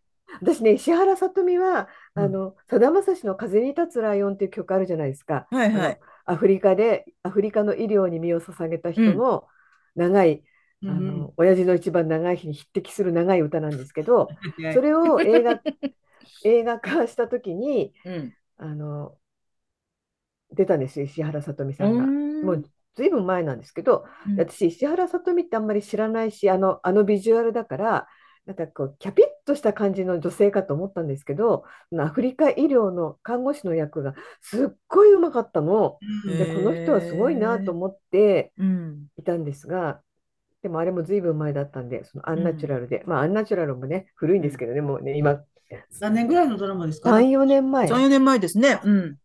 だけそうだど、ね。なかなか、ううん、これは何時ぐらいに見てるんですかいつも時間で言うと夜寝る前昼です。あ、昼休みの日の昼あです。お休みの日なるほのど昼か。うんうん一番いいねね。そうだね、一番いいね。昼にはうんうんカリーナさん、最近なんかドラマ。ドラマはえア見ますメリカの、うん。私もアマプラなんですけど、うん。 This is Us っていうのを見てます。これも結構古いんだと思うんですけど、何へああ、This is Us。うん、え。これが私たち私も気になる。うん。うんなんかへえそのうん見よっかな。 36歳の人なんですけど、その36歳の、あの兄弟、一人が黒人での、すごいエリートで、もう一人があの俳優さん、ちょっと微妙な俳優さん、B 級俳優さんみたいな。でもう一人がすっごく太った女性で、この太った女性と B 級俳優さんがは双子で、この黒人はあの養子なんですよ。うん。でこの3人の現在と、その親がちょうど自分たちだった世代の時、だから結局子育て真っ盛りの時をずっと割とこう同時並行して見せていくっていう感じで、うん。私はその、あ、黒人の子供を育てるってこんな感じかっていうのが、割と今まで映画とかでも結構そういうシチュエーション見てきたはずなのに、あの初めてすっごいよくわかりました。あ、どんなところに気を使って、どんなへえ。うん、なんか、やっぱり黒人の子を求めて、その子は黒人のとこで遊んでたりするんだけど、うん親はやっぱりそこに入全然入ってなくて、この白人、白人なんですよ、育ててる方は。うん育て、入ってなくて、うんで、ちょっと、まあ、なんとなく連れ戻したくなったような時に、その黒人のお母さんに、あの、黒人専用の、あの、そういう床屋さん、あの、うんま、で、こう、剃ってもらいなさい、うん負けてる、すごいかぶれてるって言われて、うん。そういう細かいこと、そういう知らない、へえ。そう、そんなのとかもすごいわかるし、あと、すごく太って生まれてしまうことの、うん、が、どんな風に常に自分と社会の環境を考えるかとかいうのも、まあ、すごい、あ、なるほどな、とか、へえ。面白いんですよ。それは割と見てるかな。ずっと見てる、最近。面白かった。うん。おすすめです、結構。美香さんは。私、ヘルプですかああ、エルピスは見あ、そうそう、エルエルピスピスね。うね。んう、んエルピスね。最初はなんかた、まあ、単なる、いわゆるほら、冤罪を晴らしていく、それをこう追求していくジャーナリスト。うん。今のとこ彼女は、えっ、と、なんだっけ。路中、まあ、路上で宙をしているところを写真に撮られてしまって、そこからこうメインのところからちょっと夜中のバラエティ番組みたいなところにちょっと干されていってしまって、まああまりやる気がなかった。いいのかなとその彼女がどう変わっていくのかとか、あと冤罪をどうやって晴らしていくのかっていうところなんだろうなと思って見てたんですけど、ちょっとね、あの、面白い、すごく勇気を持って作ってるドラマなのかなっていう気がしたので、ううんん。たまたま最初はね、そんなにね、そんなに興味はなかったんですよ。ううん。。うんただたまたまこう見たら、そう、2回目ぐらいでそういうちょっと、おお、これはっていうシーンがあったので、うんうん、これからどうなっていくのかなって、見ないといけない。うん、うんね、いろいろ。今はそれこそ地上波だけじゃなくて、そういうね、アマプラとか、そういう配信でいろいろなものが、昔のものもまた、うん、あの、うん立て続けにバーッと見られる、見ることができたりとかね、。うんうんするんで、いいですよね、昔のドラマ。うん。お昼一人で食事の時は、あの孤独のグルメですけどね、あー、私孤独のグルメあはあ、孤独のグルメ。ね。ね うんうん今ほら、夕方も再放送してたりとか最新シリ、うん、最新シリーズもやってるし、10、もう10見てんものう最新シリーズですうか。ん、アマプラで古いやつ。私全然見てこなかったんで、まあ、うん飛び飛びには見てますけど、うん。あの、見てこなかったんで、一応ね、バーって見て、あの、あんまり肉肉しいのじゃ、あ、あんまり肉あ、そうか、お食べ肉なだいけだからね。そうあねやるやる別に肉は、ないんうだ。ん。うん、 肉出ても嫌だっていうのではないんですけどう、ん。あんまり美味しいとか食べ行こうとか思わないですもんね。パエリアなら見ようかなとか。ああーあ、そうか。 そうそうそう。そう、あれ、たまにね、うちあのケーブルテレビなんで、CS チャンネルで、一気見とか言って、一日それの日とかたまにあるんですよ。うんそうすると、あれってほら、そんなに真剣に見なくてそもう、そうそう。何かしながら音とかで、えっと思った時に見るだけでも結構楽しいかあら。の、久住さんの訪問記は、あれ、いうんいります私はあれいらないです。 ブラッブと、ラッとくすみはい らないです。私見ちゃうけどな、なんていう の。私あの実際のあの演じた人のや、うんあのほ本人が似てるとか、うんそういうのはいいんだけど、うんでもむしろあんまりねそんな、うん私もあれで完結してていいんじゃないかなと思うんだけうんど、だから今ね、えっ、と、金曜日を除いて、テレビ東京で夕方4時、5時近くに再放送してるんですよ。ううんんそれは、クラッとフ、フラッと、フラッとくすみのとこだけカットされてるの。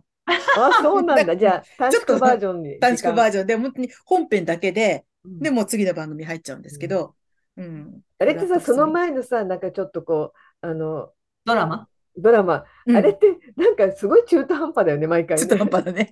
で、その割にいい人が出てきたりもするからうんそうね。そうそうそうそう。短い時間にう。んえたまにねその回転寿司のお店にあの浜浜ちゃん浜ちゃんだっけ浜田岳くんがうん。あの釣りバカの役で出てきたりするし面白いそう、たまにのなんかね、すごい人が出てきたりとかありますよね。あと、お店の人演じる人もねうん、役者さんも。最初のドラマがないとね、本当になんか、プラッと入って食べるって いうだけのうん料理になるし何者って感じになっちゃうしね。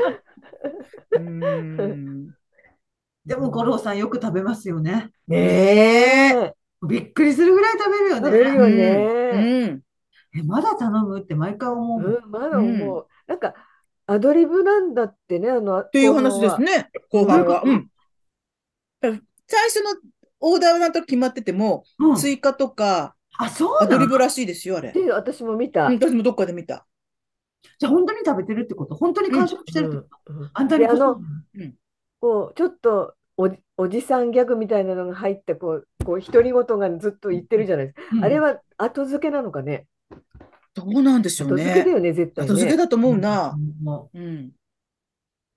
そごいうそう。これはうまい、うまいけるジャクソンとか言ってそうますよねそうそうそうそう言ってるでしょ、あそうれ。いうのをね、うん真面目な口調うで。言ってるよねそうそうそうそうああ言ってる脳内なんとかみたいにね、うん心の声が出るでしょ。うんで、なんか、あのー行って、本当に実際に行って、あのー松重さんでしたっけあの人が美味しいって思ったところにまた行くことはあるんですかっていう、この間インタビューされてたら、うんあのー行くことはありますって奥さんと一緒に行ったりするんだけど、たへーだ、もう放送されちゃうと、うんね、人気で行列になっていけなくなっちゃうから、うん放送される前に行くんですって、あー彼は。自分が撮影しそてう、あい間にね美味しかったなと思ったら、そう、放送日までの間に、家族で行ったりすることはありますって言ってました。あと本当に来てるやってなるもんねうん。行列になっちゃっても入れないからって。うんだって行きたくなるよね、近くにあったらなね、るあれ見たら。うんどこなのとか調べちゃったりしますもんねう。うん。本当美味しそうなとこいっぱいあるものな。でもあれ本当にそのこのお箸とかこの食べ方もそうやけど、うんこのこめかみの動きとかこの喉の動きとかもなんとなくこう端正でこう綺麗でないとあんなにうん。干渉に耐えません よね。あの咀そうだ嚼ねの綺麗さそとで、咀か。嚼音とかも結構音も出るじゃないですかう。んうんでも不快じゃないからね。そうなの。うあんの、ものすごくこう、綺麗な所作で食べてるってわけじゃなくても、うんうん。な、なん、なんていうんですかね、食べ方に清潔感があるっていうんですか、なんていうの。そう。ね、すごいよね、あうんの人すね。ごいあれって難しいと思うんだよな。食べてるところを見せるってなかなかうん、ね、難しいよ不快に思ね。わずにね、見せるって難しいことですよね。演技を超えるからね、食べるのはね。うん。確かに確かに。その人のそれもう、その人のがむき出しになっちゃいますもんね。ううんんでも、さ、絶対さ、今日はちょっと食欲ない日ってあると思うあよる。うと思よん、あね、だから、もちろんその日の朝ごはんと、なんつったっけ、だから前の日の晩ごかなはんりもね抜くって言ったかな、先かなり抜くって言ってたんですよね。うんうん、言ってた。抜いていくって。うん、私、前の日の同昼ぐらいじからの見てんですよね、なんかかねもしれない、多分同じ、最近同じ記追事み加たいなオとーダーこ。は自分だとか、そういうの。そうそうそう同番じ組なんかね、私ネットの記事かなんかで見たの。うんネットの記事だった。と思う、私も。その、長く続いてる秘訣じゃないけど、そうそうそう。新シリーズに当たってうん何年ぐらい続いてるんですかもう10年ぐらい10年ぐらいなのかな。今だってシリーズ10ですよね。10, うん10シリーズ目ですもんね。今、1年に1回だとしてもそうですよ1ね。回ずつなのかな、わかんないけど。うんでもそしたら10歳年取るって結構大変よねねえねにも来ると思うけ袋もど変わるよ。でも50代半ばでしょ、あの人だって今。私よりもね1個下ぐらいかなんかだったかな、うん56とかそうだよ。うんブルーハーツの河本さんと一緒に同じそうだラーメン屋でバイトしてたんだバイトしたんだもんよね。そううなんだ。ん、そうそうそう。そうだよ。アンナチュラルにも出てますよね、所長の役で。あ出てる。ね、あの時はあのちょっと白髪だから、ちょっとね、貫禄というかね。松重さんと三井試験は全部のドラマに出てるよ。全 部のドラマっていうのもすごいけど さ。わかるでもわかるよ。すでもそうごだいね出てるよね、あの二人うんね。ほんとよく出てるよなんね。か50代の男の役でどっちかやってるよ、必ず。確かに。すごいね。そうだよね。うん。あんなにでも、あんまある意味ただただ食べるだけのドラマなのに、そんなに起承転結とか何かがあるわけでもないのに、あれだけ長続きするって、ねえ、すごいですよね。だって、え、最初は自分のやる、ただただこうおじさんが出てきて、ほら、食べるだけのドラマなんて受けるわけがないから、うんやったら自分のキャリアの汚点になるはずって。えー彼は思ってたって言ってましたね。で、うんあと、フなんでジテレビ引き受けたんか、だろうね。うん、フジテレビかなんかに、どっか他の局持ってったけど断られたえっていうー話もあった昨前日何食べたもん、そんなこと言ってましたようん、だかね。らどテっレかで東すご断いらんれでたすよ。うん、うん昨日何食べたは、やっぱりほら、あのもしかするとゲイのカップルっていうところもあるから、あーうんうんうんそれでちょっと腰をひが引けちゃうとこもあるのかもしれないけど、まあ、食べるドラマに関しては、テレ東はすごいですすよごいね。ほそんうとすごいシェフはと思う名探偵もテレ東だもそうんだ、ねシェフは名探偵もテレ東だもん。もう西島秀俊に料理をさせる、もうテレ東様々。ま。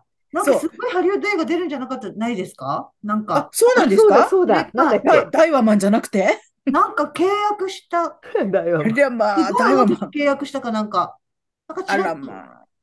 あの、あれで、ドライビングマイカーでドしラたイっブ・けマイ・カーで、うんまあ、すごい評価がさらに高まったといううん。じゃないですか、もう。なんかのすごいねコマーシャルのなんかに選ばれたとかっていうのはね。あ、前、アルマーニかなんかやってたよね。んうんアジア代表区、なんか、代表というか、うんねそれで、あと、仮面ライダーやるんですよね。西島秀俊。役うん。あの、仮面ライダーブラックさんって言って、ちょどうもね、大人向けうーんうへーん、なんかストーリーらしいんですけどね。うん、まだまだスナロ白書だったのにね。ねえ、かわいいちゃん。だって、はぐれ、はぐれ刑事純情派にも出てましたからね。あ、そうなうんだ。ん、彼は。そう、だけど今ね、ほんと、大活躍。ねそうだよ、シェフは名探偵も。あのシェフは名探辻さ偵んですのねあの片腕のスーシェフだった人うが、ん、私が昨日見たあの孤独のグルメにも出てて、あ、どっかで見たことあるって 思った。あのスーシェ人フもだ、そう、あの人も割と、こう、意地悪な役だったり、ドラマ、刑事ものとかでちょっと厳しい役だったりがあるんだけど、でも、うんシェフは名探偵に出てくると、まあ、またまたそうとても魅力的なね。なんか顔がね、こう、あの悪役っぽい顔ではあそうるそようね。そう。あの、犯人とか、犯あ人とと意か地やり悪そうなだもん刑ね。事とか、なんかそういう感じの役の顔つきなんだけど、うんあれに出てくるとまたね、うんやっぱうまいんでしょうね。あの人は福島なんだよね。あ、そうなんだ。うん神尾なんとかさんっていう人と、うん神尾なんて、うんうん。そうそう。奥さんが、神あの、スーシェフの奥さんの役があの人ですよね。高そう島兄の奥 さん。元の奥さん。なんかあの、ね、ちょっと癖の強いそう女。そうそう、バーって出てきたの、しょっちゅう喧嘩喧嘩してる夫婦っていうね。 そう、なんか、あのーいろいろ面白い俳優さんとか出てきますよね。うん。そうもうそう。私はあのし新鮮なあのアンナチュラルの泉沢祐希君の熱演が あの駆け落ちの、ねえもう本当にあれは泣いた、泣いた。もう、本当あの最後に雪がハラハラって降ってくるシーンでもう、号泣ですよ、私。うん すごいななんか演技うまい若い俳優さんいっぱいいるね。増えましたね、最近うもう。んそれこそ、私ね、でもね、ほんとそれが名前と顔が一致しないんですよ、もう。うん、しでないそれしないが、それをすごい実感、あ、名前は聞いて、字面でも見たことある、それ、これがこの人なんだって思うけど、またそれも覚えられない、またね、うん次見ても。で も、それがなんか、あ、私ちゃんと年取ってきてるんだ なと思ったら、それはそれでなんか、ちょっと、うん、ちゃんとまっとうな道を私は歩んできてると思って、確かよにかったと思って。うん。私も今3日で忘れるのでもねう今日今日まで覚えてでも今うん連呼したからもしかしたら4日に伸びたかもしれません。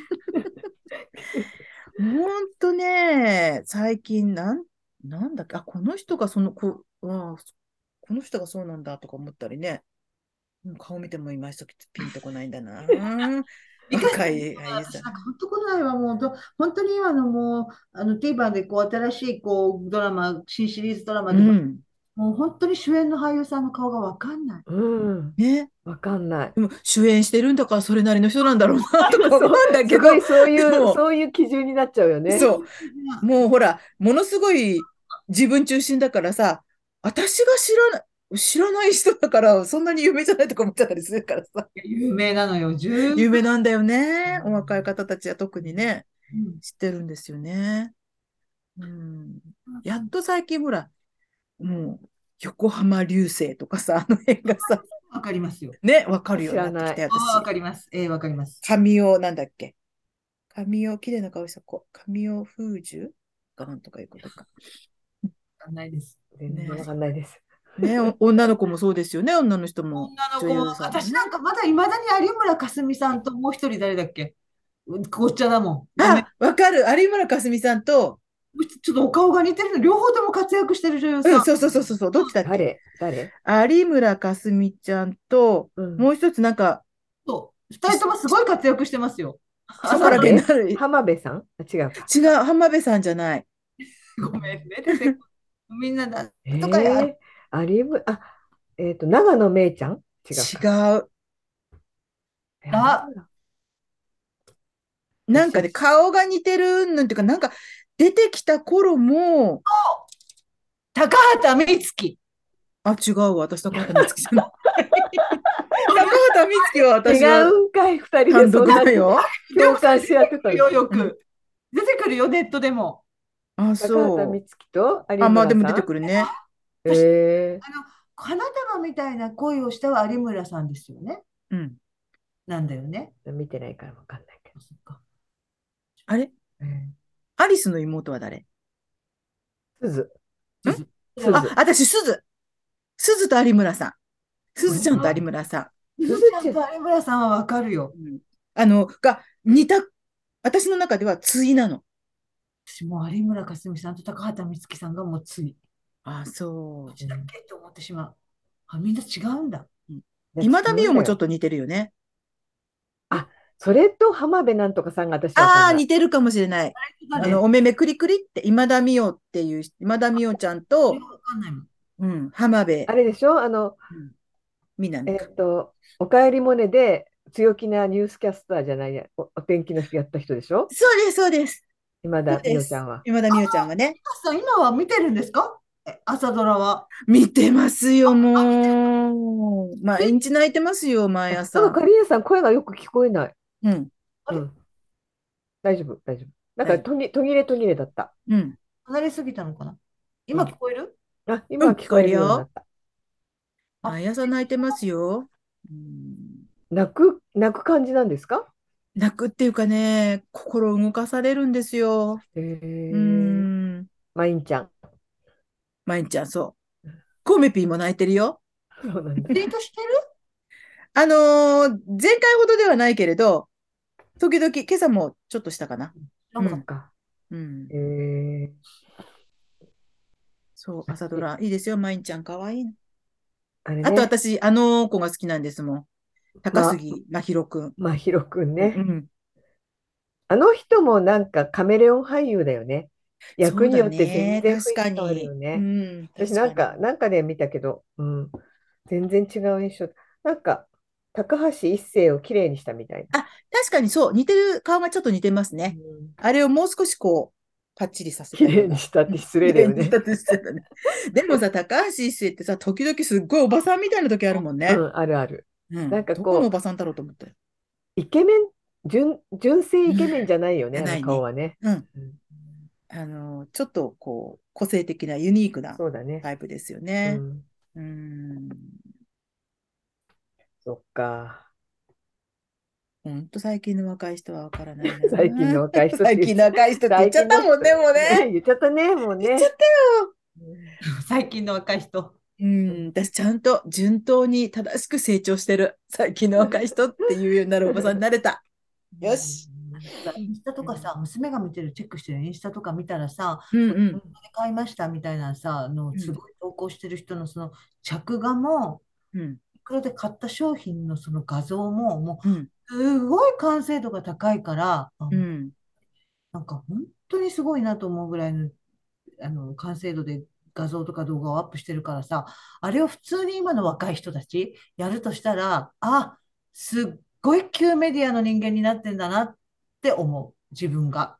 ああいうことできないああ、そうか。か、動画のああいう洗練された感じの着画のアップとか、うん。できないから、うんもう、あ、そうか、こういう子たちから見たら、すごいもうなんか、旧メディアの人間なんだろうなっていうのは思う。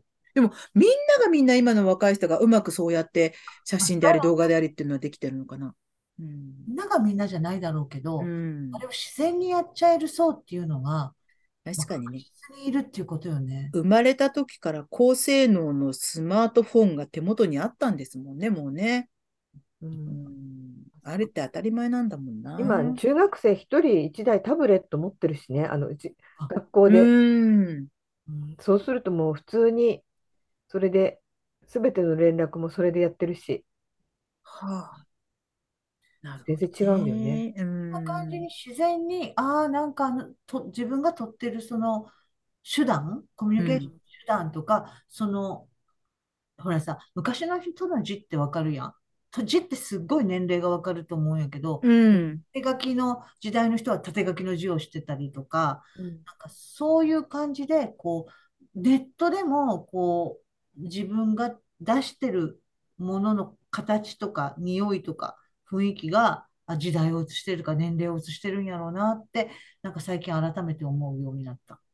うんうんきっと多分ね。うん、わかんないけど。うん、そういう気がする。今の子なんて、友達の手書きの文字なんてか見る機会ないかもしれないですね、今ふと思った。なのかなうん、私たちって、例えばお手紙書いて、うん変なちっちゃい、変な畳み方でちっちゃく畳んで、こう、ああげたりとか、そういうのもあったけど、今の子ってコミュニケーション取るならスマホでしょうん文字なんて、うんねわかんないアルバムとか作るような気もするけどね。なんかえ。うそーの、ん。送別とか、わかんないけど。うんなんとなく若い方から見る、わあね、もうめっちゃおばちゃんって感じるようなことって、多分おばちゃん側からかは分かんないところから、ところで判断されるんだろうな、みたいな、うーん。なんかそういうのは感じるな。なんか、それこそこの間、なんかの番組の予告だったかな、あのーおばさんやおじさんは絵文字うん。をよくその LINE だったりとかメッセージの中で多用すると。で、例えば、えっ、と、汗のマークあるじゃないですか、あ汗ピッピッピッうんとか。あんなのなんかもう最悪って言ってる予告を見たのね、なんか最悪ってかもう、ああいうの本当勘弁してもらいたい。ええうん。うんえ、でも、あ、若さに追いつこうとしてるわけじゃないけど、でも、そういうのってお若い人たちが始めた、ね、使い始めてたものなんじゃないのって。ね、それを後追いするような年寄りがみっともないと思ってるのかしらとか、かつての若い人なんだろうね。もう今は若くないああ、そうか。し、若いも更新されていくかうんら、ううんん。今の子って絵文字とかあの使わないらしいですよ。それを使ってると、おばさん、おじさんって思われる。え、言葉で全部書くってこと案外。うんへーだから今日遅刻しちゃってもう本当に困っちゃった汗とかってマークあるじゃないですか。あれとうんもう勘弁してほしいっていう、へーなんかお若い男の子がよ 番組の予告で言ってて、ちょっとそれ見て、えー、そうなんだって、うん、思っちゃった。ただなんか、それを文字ってほら表情がないから、そうなそうの。いう、そう、ニ絵ュア文ン字スをとねか、そう、色のついた、こう、びっくりマークとかがあると、そんなに私怒ってないからね、とそうそうか、そうそういうふうにう、あ、あれ、この字面だけだったら、なんか私が機嫌悪いようにとか、ちょっとなんか、あれに思えるかなって、そんなことないよってことで、にっこりマークつけちゃったりとかうんするんだけど、今の若い子はそれしないし、それが入ってたらもうおばさん、おじさんなんですって。うん角に使うとね、やっぱりうなんんかまあねうんまあね。ツイッターとかでもね、過度に使う人とか、あるよね。過度に使うなって思うもんね。うん。なんだろう、そういう人ね。うんいい、なんか、ちょっと言い方悪くて、言い訳がましああ、 なるほどね。うん、い。うんそうね。うん機嫌を損ねる、相手の機嫌を損ねることをすっごい気をする、使う人なのかなとかも思うけど。うんそう。だったりでともなんかか、言いたいそんだろうなってう。うね。ん。言って、で、こう、ボンって言った後で、するほどでもないですけどね、み たいにかぶせてきてるような気がしますよねう。んうんそんなに怖いなら言わなきゃいいのとか書かなきゃいいのとか思うんだけど、 なんか怖いんだろうなって、それをごまでかもす言いたためいんに、だろうなっ てね。いわゆるなんちゃってみたいな感じで使ってますよね、きっそうそうとそうね。名前かかっこ笑いもそうだもんね、そもそかも。っこあれもそうそうそうそう、それを入れとかないと、うん、自分の名前の後にいっぱい絵がついてる人いるよね。なんか、ハンドルネームの後にツイッターでなんか、はいはいはいはい。うんなんか主張なんでしょなんか、例うんえば、これが好き、犬が好きとか、自意識だね。うん、ダダ漏れした自意識。 いや、いいと思いますよ。あとあの、出ても。自分が今まで住んできたとかいう国の国旗をベーって並べる人とかいますよね。それまでか、あと例えばなんか犬があって、こう日の丸があって、うん、あのマークがあって、なんとかとかだったら犬を飼ってて、ちょっとこう、あの愛国的な人ねとか、なんかそういうことなんでしょあれってずらーって並んでんの。うん日本を愛してますとかね。うん、そそうう、そう。それは、やっぱでもだ、だだ漏れのする自意識ですね。うん、ダダ漏れっていう言い方をするからね、なんかちょっとあれですけど、うんまあ、自意識をうん表明してる。ほのかに匂い立つ自意識。ほのほかじゃのん。ほのかじゃな い。ほのかじゃない。ないね。ぷんぷん匂う。ツイッターのそのパス、あの、なんていうのあれ、あの、プロフィールのところに、うんもう、すっごい好きなものが、ずわー好きなものとか嫌いなものとか自うん分うんうんうん。ずわーって並べてる人もいるじゃないですか。うんいまそす。れもすごいよね。俺もすごいとどう思う。受け取ればいいのか、私毎回、私もそれに、なんなら軽い恐怖すらも感じるかもしれない。そうか、そうそんなに知ってもらいたいか、自分を。みたいフォロワーを増やしたいってことなんじゃないですかあその、自お分、なあ同じ、あこの人が好きなんだ、私も好きみたいな。な。ああミュー。ジシャンの名前とかは分かりますよ。だから、その、好うんうんううん。ん。きなバンドの名前をバーッと書いてるとか、うんなんかそれだけじゃなくても、いろんなこと書いてる人いませんなんかだから、ありまこす。う例えば、散歩、犬。うん、あります、あります。なんかね、中、わかんない、中華料理とかさ。それとか、その、本当に、もういろんなこと、うん。決してそれも単語で、あうんこれをどう受け止めて、だから、あ、そあそうか、あの中から共通項を見つけて、うんフォロワーになってくれっていうことか。かうなんあ難しいと、でもさ、自分の好きなものとか苦手なものとかをさ、羅列する人って、やっぱものすごくこう自己顕示欲も強いのかなって、うんほら、これが私見て見てなの人なのかなっうて。んうん、ででもツイッターやってる人は、ツイッターある、ある程度は自己顕示欲、まあね、うん、だって、人に向けてつぶやくんだもんね。そうんう、どんなに、自分であのつぶやいてりゃいいのに自ね。分で日、日記帳に書いとけっていうことですよね、そう究そう極そうそう。うん、究極はそなんか確かにすごいねあのなんかすっごい単語で羅列してる人って、いや、実際に会ったらどんな人なのかなって時々思う時ある。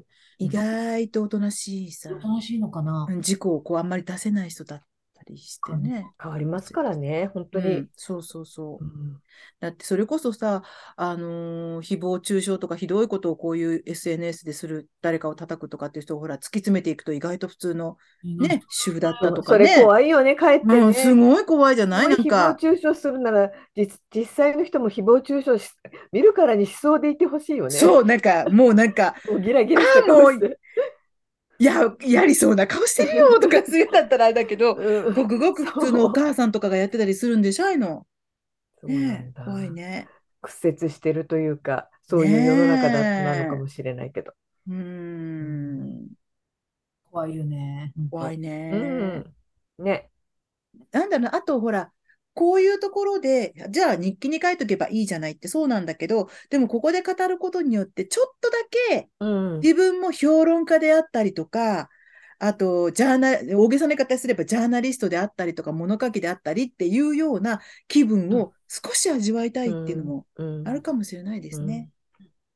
そうういん、う垣根はちょっと低くしましたよね。うん、 SNS でね、すごくね、そうそうそううん芸能人との間の距離もね、変わった確しかにね。、確かに。うにんたまにね、うんなんかってか、あの、反応してくれたコメント書き込んだりするらそういいねっわけでしてょ言ってくれたり、なんならうん返事が来たりってこともありえなくはないですから。なんか、本当にね、そういうの、そういうのはすごくやっぱり変わりましたよね。う。うんんだからそれがいいのかどうかはわかんないけど、まあ芸能人もあんまりスターじゃなくなってきたしね、うんそういう観点で見るとね。本当だね、変わったね、本当に。うん。うんね、だから、面白いですね、特にツイッターは。怖い。ツイッターは面白いけど、一番、面白いけど一番怖い。私。うん炎上しちゃうもんね、本当にすごいもほんんねとツイッター怖い。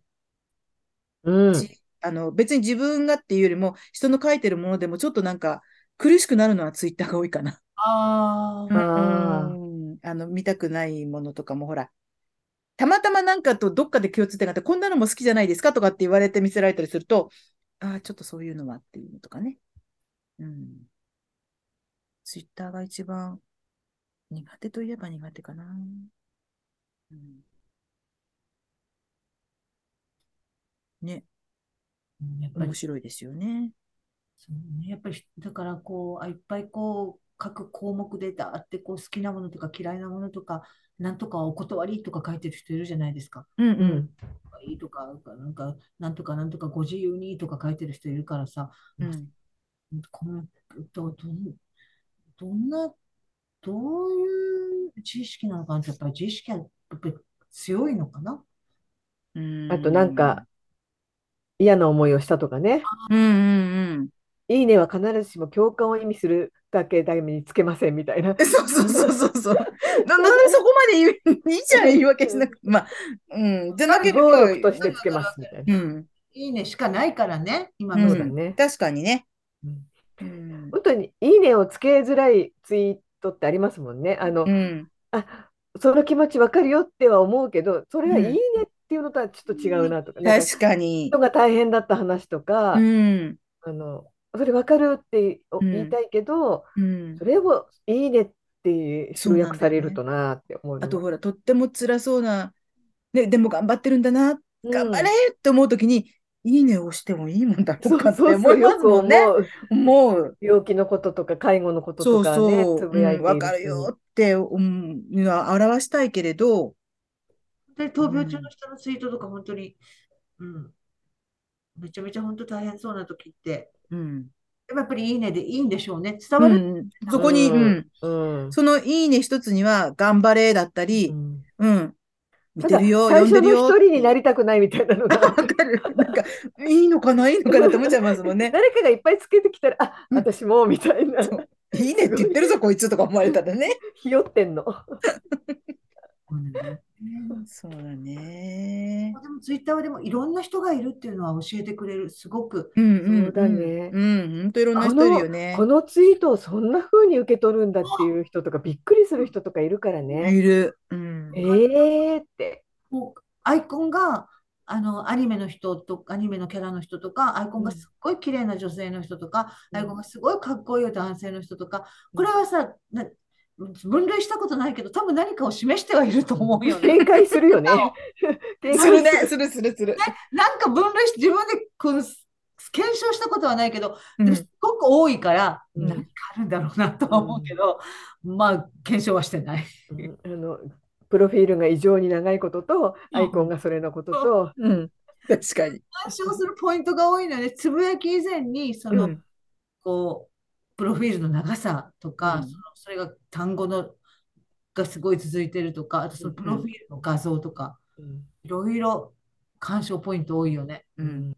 いろんあなとほら、つまみさんは140文字にぴったりさせることにこう、ね、それをね情熱をそう燃やしてるじゃないですか。でだけど、ものすごくこう、なんてない、あ、あなんつうのつながって、長くつなぐ人ね。書く人とか、あと、なんとかかんとかかんとか途中で文字数って言って終わる人とか、いや、文字数って書くと3文字入るじゃんとかさ、あの、あー って長いやつえ、こんなに長いんだったらブログでも書けばいいのにとかって思ったりとか、でも一番ツイッターが多分ね、ひろあの、読んでもらえるんだろうね。そううん、うん拡散力はもうすあごとい。ハッシュタグを異常につける人ね。そう、いや、ハッシュタグが文章化してる人ってあれ何って思わない。ハッシュタグの意味なさないじゃんと思う。ハッシュタハグッシ、あ、長い人もあれば、うんすっごい、ちょっとあのハッシュ引タっかグかってほしいのか、いっぱいうんハッシュタグを一つのツイートにつける人もいれそうば、だから、ハッシュタグってあれを元に検索で引っかかりたらいいなってことなわけです。うんうん例えばだから私だった多分らね朝ドラとかって言ったら、うんあ朝ドラ好きな人がそれを見て、あーって、でも、、そこに文章を書く人いるじゃないですか。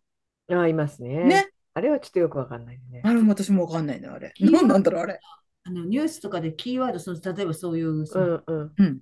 それ、それが例えばさ、そのうん国家予算3億円とか、例えばそれが問題になって、国家予算3億円っていうのをクリックしたらうさ、ん必ずさ、3億円で私はこんだけ、こんだけやったらこんだけ儲かりました的なさ、スクショ撮ったやつ出てくるのね。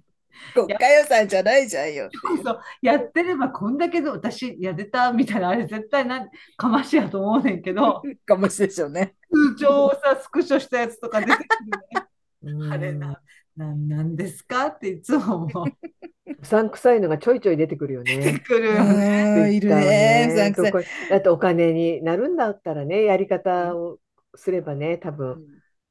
うんそだのってキーねワードそうを埋め込んで、ば別のことをツイートそうしそうて、そう、うん。うんそこに引っ掛けようとしてるんでしょうね。あもう小賢しいからもうさ、やめた方がいいと思うんだけどね、嫌な印象しかないから。でそうもなんだよね。 100万人が嫌な印象でも一人が引っかかってくれればいいんじゃないですか。そうだ。考え方で生きる。うん下手な鉄砲数撃ってるんですよ、きうっと。んううんんあの可愛い動物の動画とかだってうさんくさいもんね、ちょっとそうそうね。そうあるあるあるある。他のとこから持ってきた動画だから、ツうんイートするなみたいに言われてますよね。ううんん。でも動物の動画見ちゃうよね。見ちちゃゃう。う見ちゃうね。ね。ついね。私はね、よく見てしまうのが、あのーインスタとかによくあるんですけど、外国の子供がずっと犬飼いたい、犬飼いたいって、でもダメよ、ダメよって言われた子がクリスマスとかお誕生日に子犬をプレゼントされる動画っていうのがよくあるんですよ。 で、ちょっと目つぶってて、箱開けるとちっちゃい子犬が出てきて、その子がわーって言った瞬間に、バーって号泣して、Thank you, ママとかって言ってるのを見て、一緒に 泣くの。よかった、よかったって泣くの。そうああ。なんだ。で、そうそ2匹う。の、あの YouTube ですけど、雑種犬がもらわれてきて、ううんんめちゃめちゃどんどんどんどん幸せになって散歩行けないのも行けるようになってとか布団の上でなでなでしてるのもよかったなと思っ泣てくわ、泣くわ。あとあの、ほら、か海外で、あそこに野良犬がいてって、保護できないんですって言ってる人たちが、あの保護の団体ってあるじゃないですか。あの人たちがもう何日もかけて行 って保護してきて、こんなに幸せになりましたとか言って、よかった、よかっいいよね。た。じゃあね、なんなら寄付でもしちゃおうかなとか思ったりしてね。パンダも見るし。パンダも見るな、パンダパねンダ見るパンダな。見るね。パンねダ可愛見ちゃいますね。あ可れ、愛いんだもなんんねでしょうね、パパンンダダねは。中国のあのおばさんとパンダね。 そうあ見のるね。中国の飼育員さんから離れないパンダとかね。こっちへ置くのにまた来ちゃうパンダとか。行っちゃうよね、あれ。あれはしょうがな いね。騙さ足れによう。私、こうしがみついてパンダをまたこっちへ置くんだけど、また来ちゃうっていう。もうあの枯葉をずっとね、ほうきでね。彼を合わせる。見 る見る見る。みんな見てるからみんな同じの見てうる。ん、見るな。うん、パンダの動画は本当に飽きない。うんあれ何の話でパンダの動画になってるなんでだろう。まあまあ、あれだね。あの SNS のね。あ、もう本当うんにでも今、季節して飽きない。パンダの動画は飽きないけど。本当に飽きるっていうところから最後は飽きない、飽きないもの一つ見あ、つけそうたいか。うん何かに飽きそうになったら、パンダの動画はなぜ飽きないんだろうっていうのを考察すれそばいうい。そうそう。すごいね。飽きて当たり前だよっていうところから、うん季節してパンダの動画は飽きないっていうところに来たこ。の伏線回収、伏線回収ですか、これ は。いや、私たち分かってない、分かっててやってないから、これ伏線回収ではなんもなんでもないん で、単単なる偶然。たまたまです、これは告知。したね、でも今。ねえ、ほんと、パンダの動画は飽きませんと。その飽きる問題はどうなったんでしょうね。そのね、パンダの動画は飽きないは言ったけ ど、そうそう結局そういう、何の生産性もない結果になるんだよ。飽きていいだったんだよね。そう、そう、もしかしたらパンダの動画もいつかね、飽きるかもしれない。出るかも。最近そそうのいえば時見はてないな。まあ、何でも飽きるんだから、パンダの動画だって飽きるん だそうよ。そうそう。パンダの動画すら飽きるんだから、飽きていいんですそうよ。だ、そうだ。そう。でその特に大事なこと、自分のテーマだというようなこと、その介護とか、その例えうば、ん。に自分が背負ってること、うん。飽きる、飽きて、飽きていいっていうか、飽きて表明してことから始まるかもしれないもんね。そう。うん。もちろん続けることがいけないとかそういうことではなくて、でも人は飽きるし、飽きたって言ってもいいんだよ。停滞するよ。そう。本当そうなんですよ。気づかないどで飽んきなことにでも、どんな素晴らしいことも停滞する。そう。だから飽きてることを恥じない で。みんな、はい。レッツ飽き よう。でも、パンダの動画見てみて。飽きない よ。それから、アンナチュラルも見てみて。泣くどよ。こ、私がどこで号泣するかを確認して。一応ね、第4回と5回が神回って言われてるらしいですよ。 4回が、あの、つ、つぼ、つぼくら坪倉さんのあれもね、切なかったね。うん。我が家のつぼいい演くら技してましたよね。素晴らしかった本で当すに素晴ね。らしかったですね。あの、うん戸田、え、何、何、戸田な直穂さん、戸田田奈奈穂穂さんさんも良かったね。奥さんの役だっうんたね。何ですかね、あの、涙をにじませるのが似合う顔ってありますよね、女性ね。ありますね、ありますね。うんあの別に幸薄いというわけでもないんだけどう、んうん、なんかこ戸田う、目の縁がこう、なって涙が溜まってるのが似合う顔ってありますね。戸田奈緒さんなんかそれこそあのキリッとした、えっ、と、なんだっけ、科捜研の女かなんかでものすごいこうエリートの女性を演じた時もあって、とても素敵だったけど、あのお母さんというか奥さんの役の時もとっても素敵でしたよね。うん。うん良かったですね。本当にあれは良かった。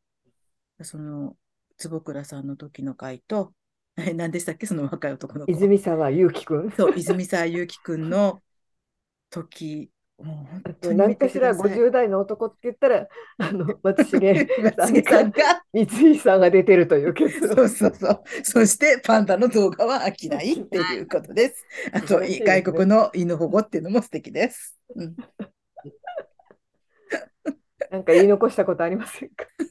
たいや、もう、ね、言い尽くしましたか言い尽くしたと言いながらも来週も話すんですけどね。私、あ、一つ言い残したことがありあ、まどす。うぞどうぞ。ミカなんでしさ、ょうん今、ミカさん髪の毛の色ってみんなに言っていいあ、いいよいいよ。うん。こう、な、なんだっけ、それミルクティーの色じゃないですか。うんでよくさ、漫画でさ、昔、エースを狙いとかもあったけどさ、前髪をこう垂らしてるんだけど、うん垂らした前髪の奥に眉毛がうあるっていう、よくあったじゃない。うん、あれ今の私がちょうどそうですよね。うん。うんこう前髪が垂れてるんだけどその奥の眉毛が見えるっていうの私なんかえー、漫画みたいと 思って、なんだそれが言い残したこと、うん、だってさそんなもん髪の毛から透けて、うん前眉毛が見えるなんて私ありえないと思ってたんですよその漫画だけの表現だと思ってたの。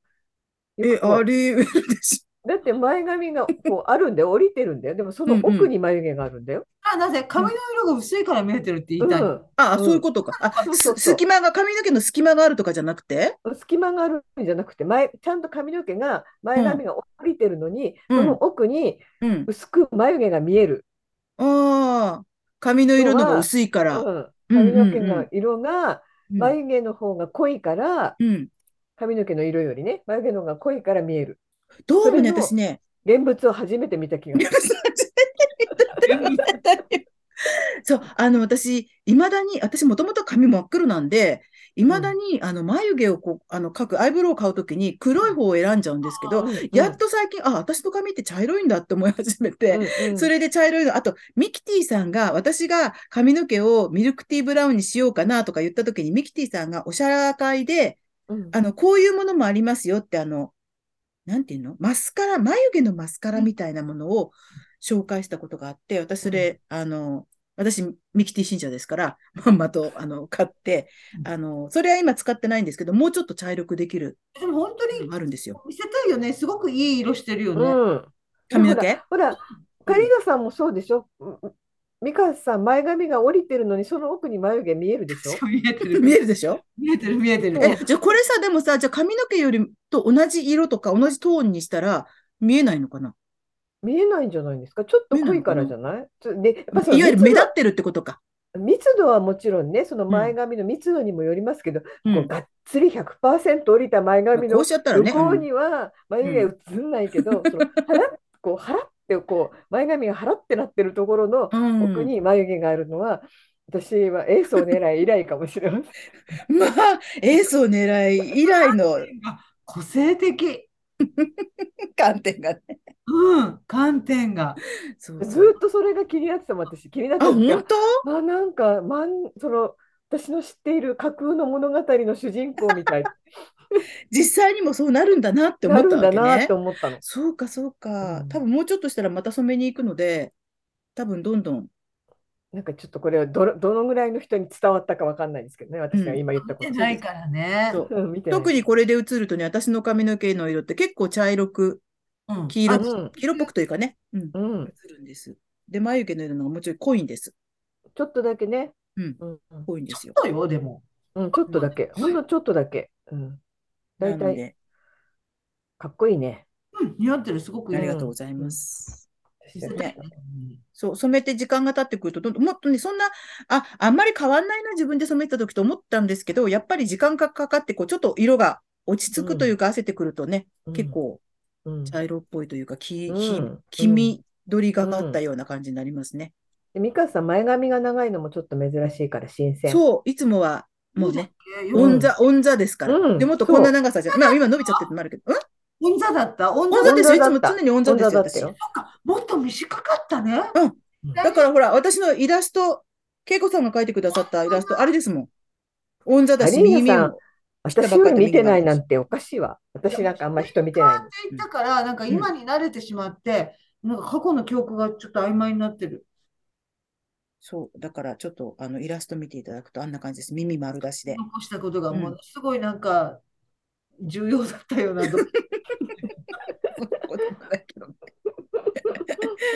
さて、じゃあというわけで最後に締めの言葉をつまみさんお願いいたします。はい。もうね、ないんですけど、えーっと、あなたは相撲芸人の赤津を知っていますか美香さんは知ってるみたいですね。じゃあ、皆さんまた来週。よろしくお願いいたします。さようなら。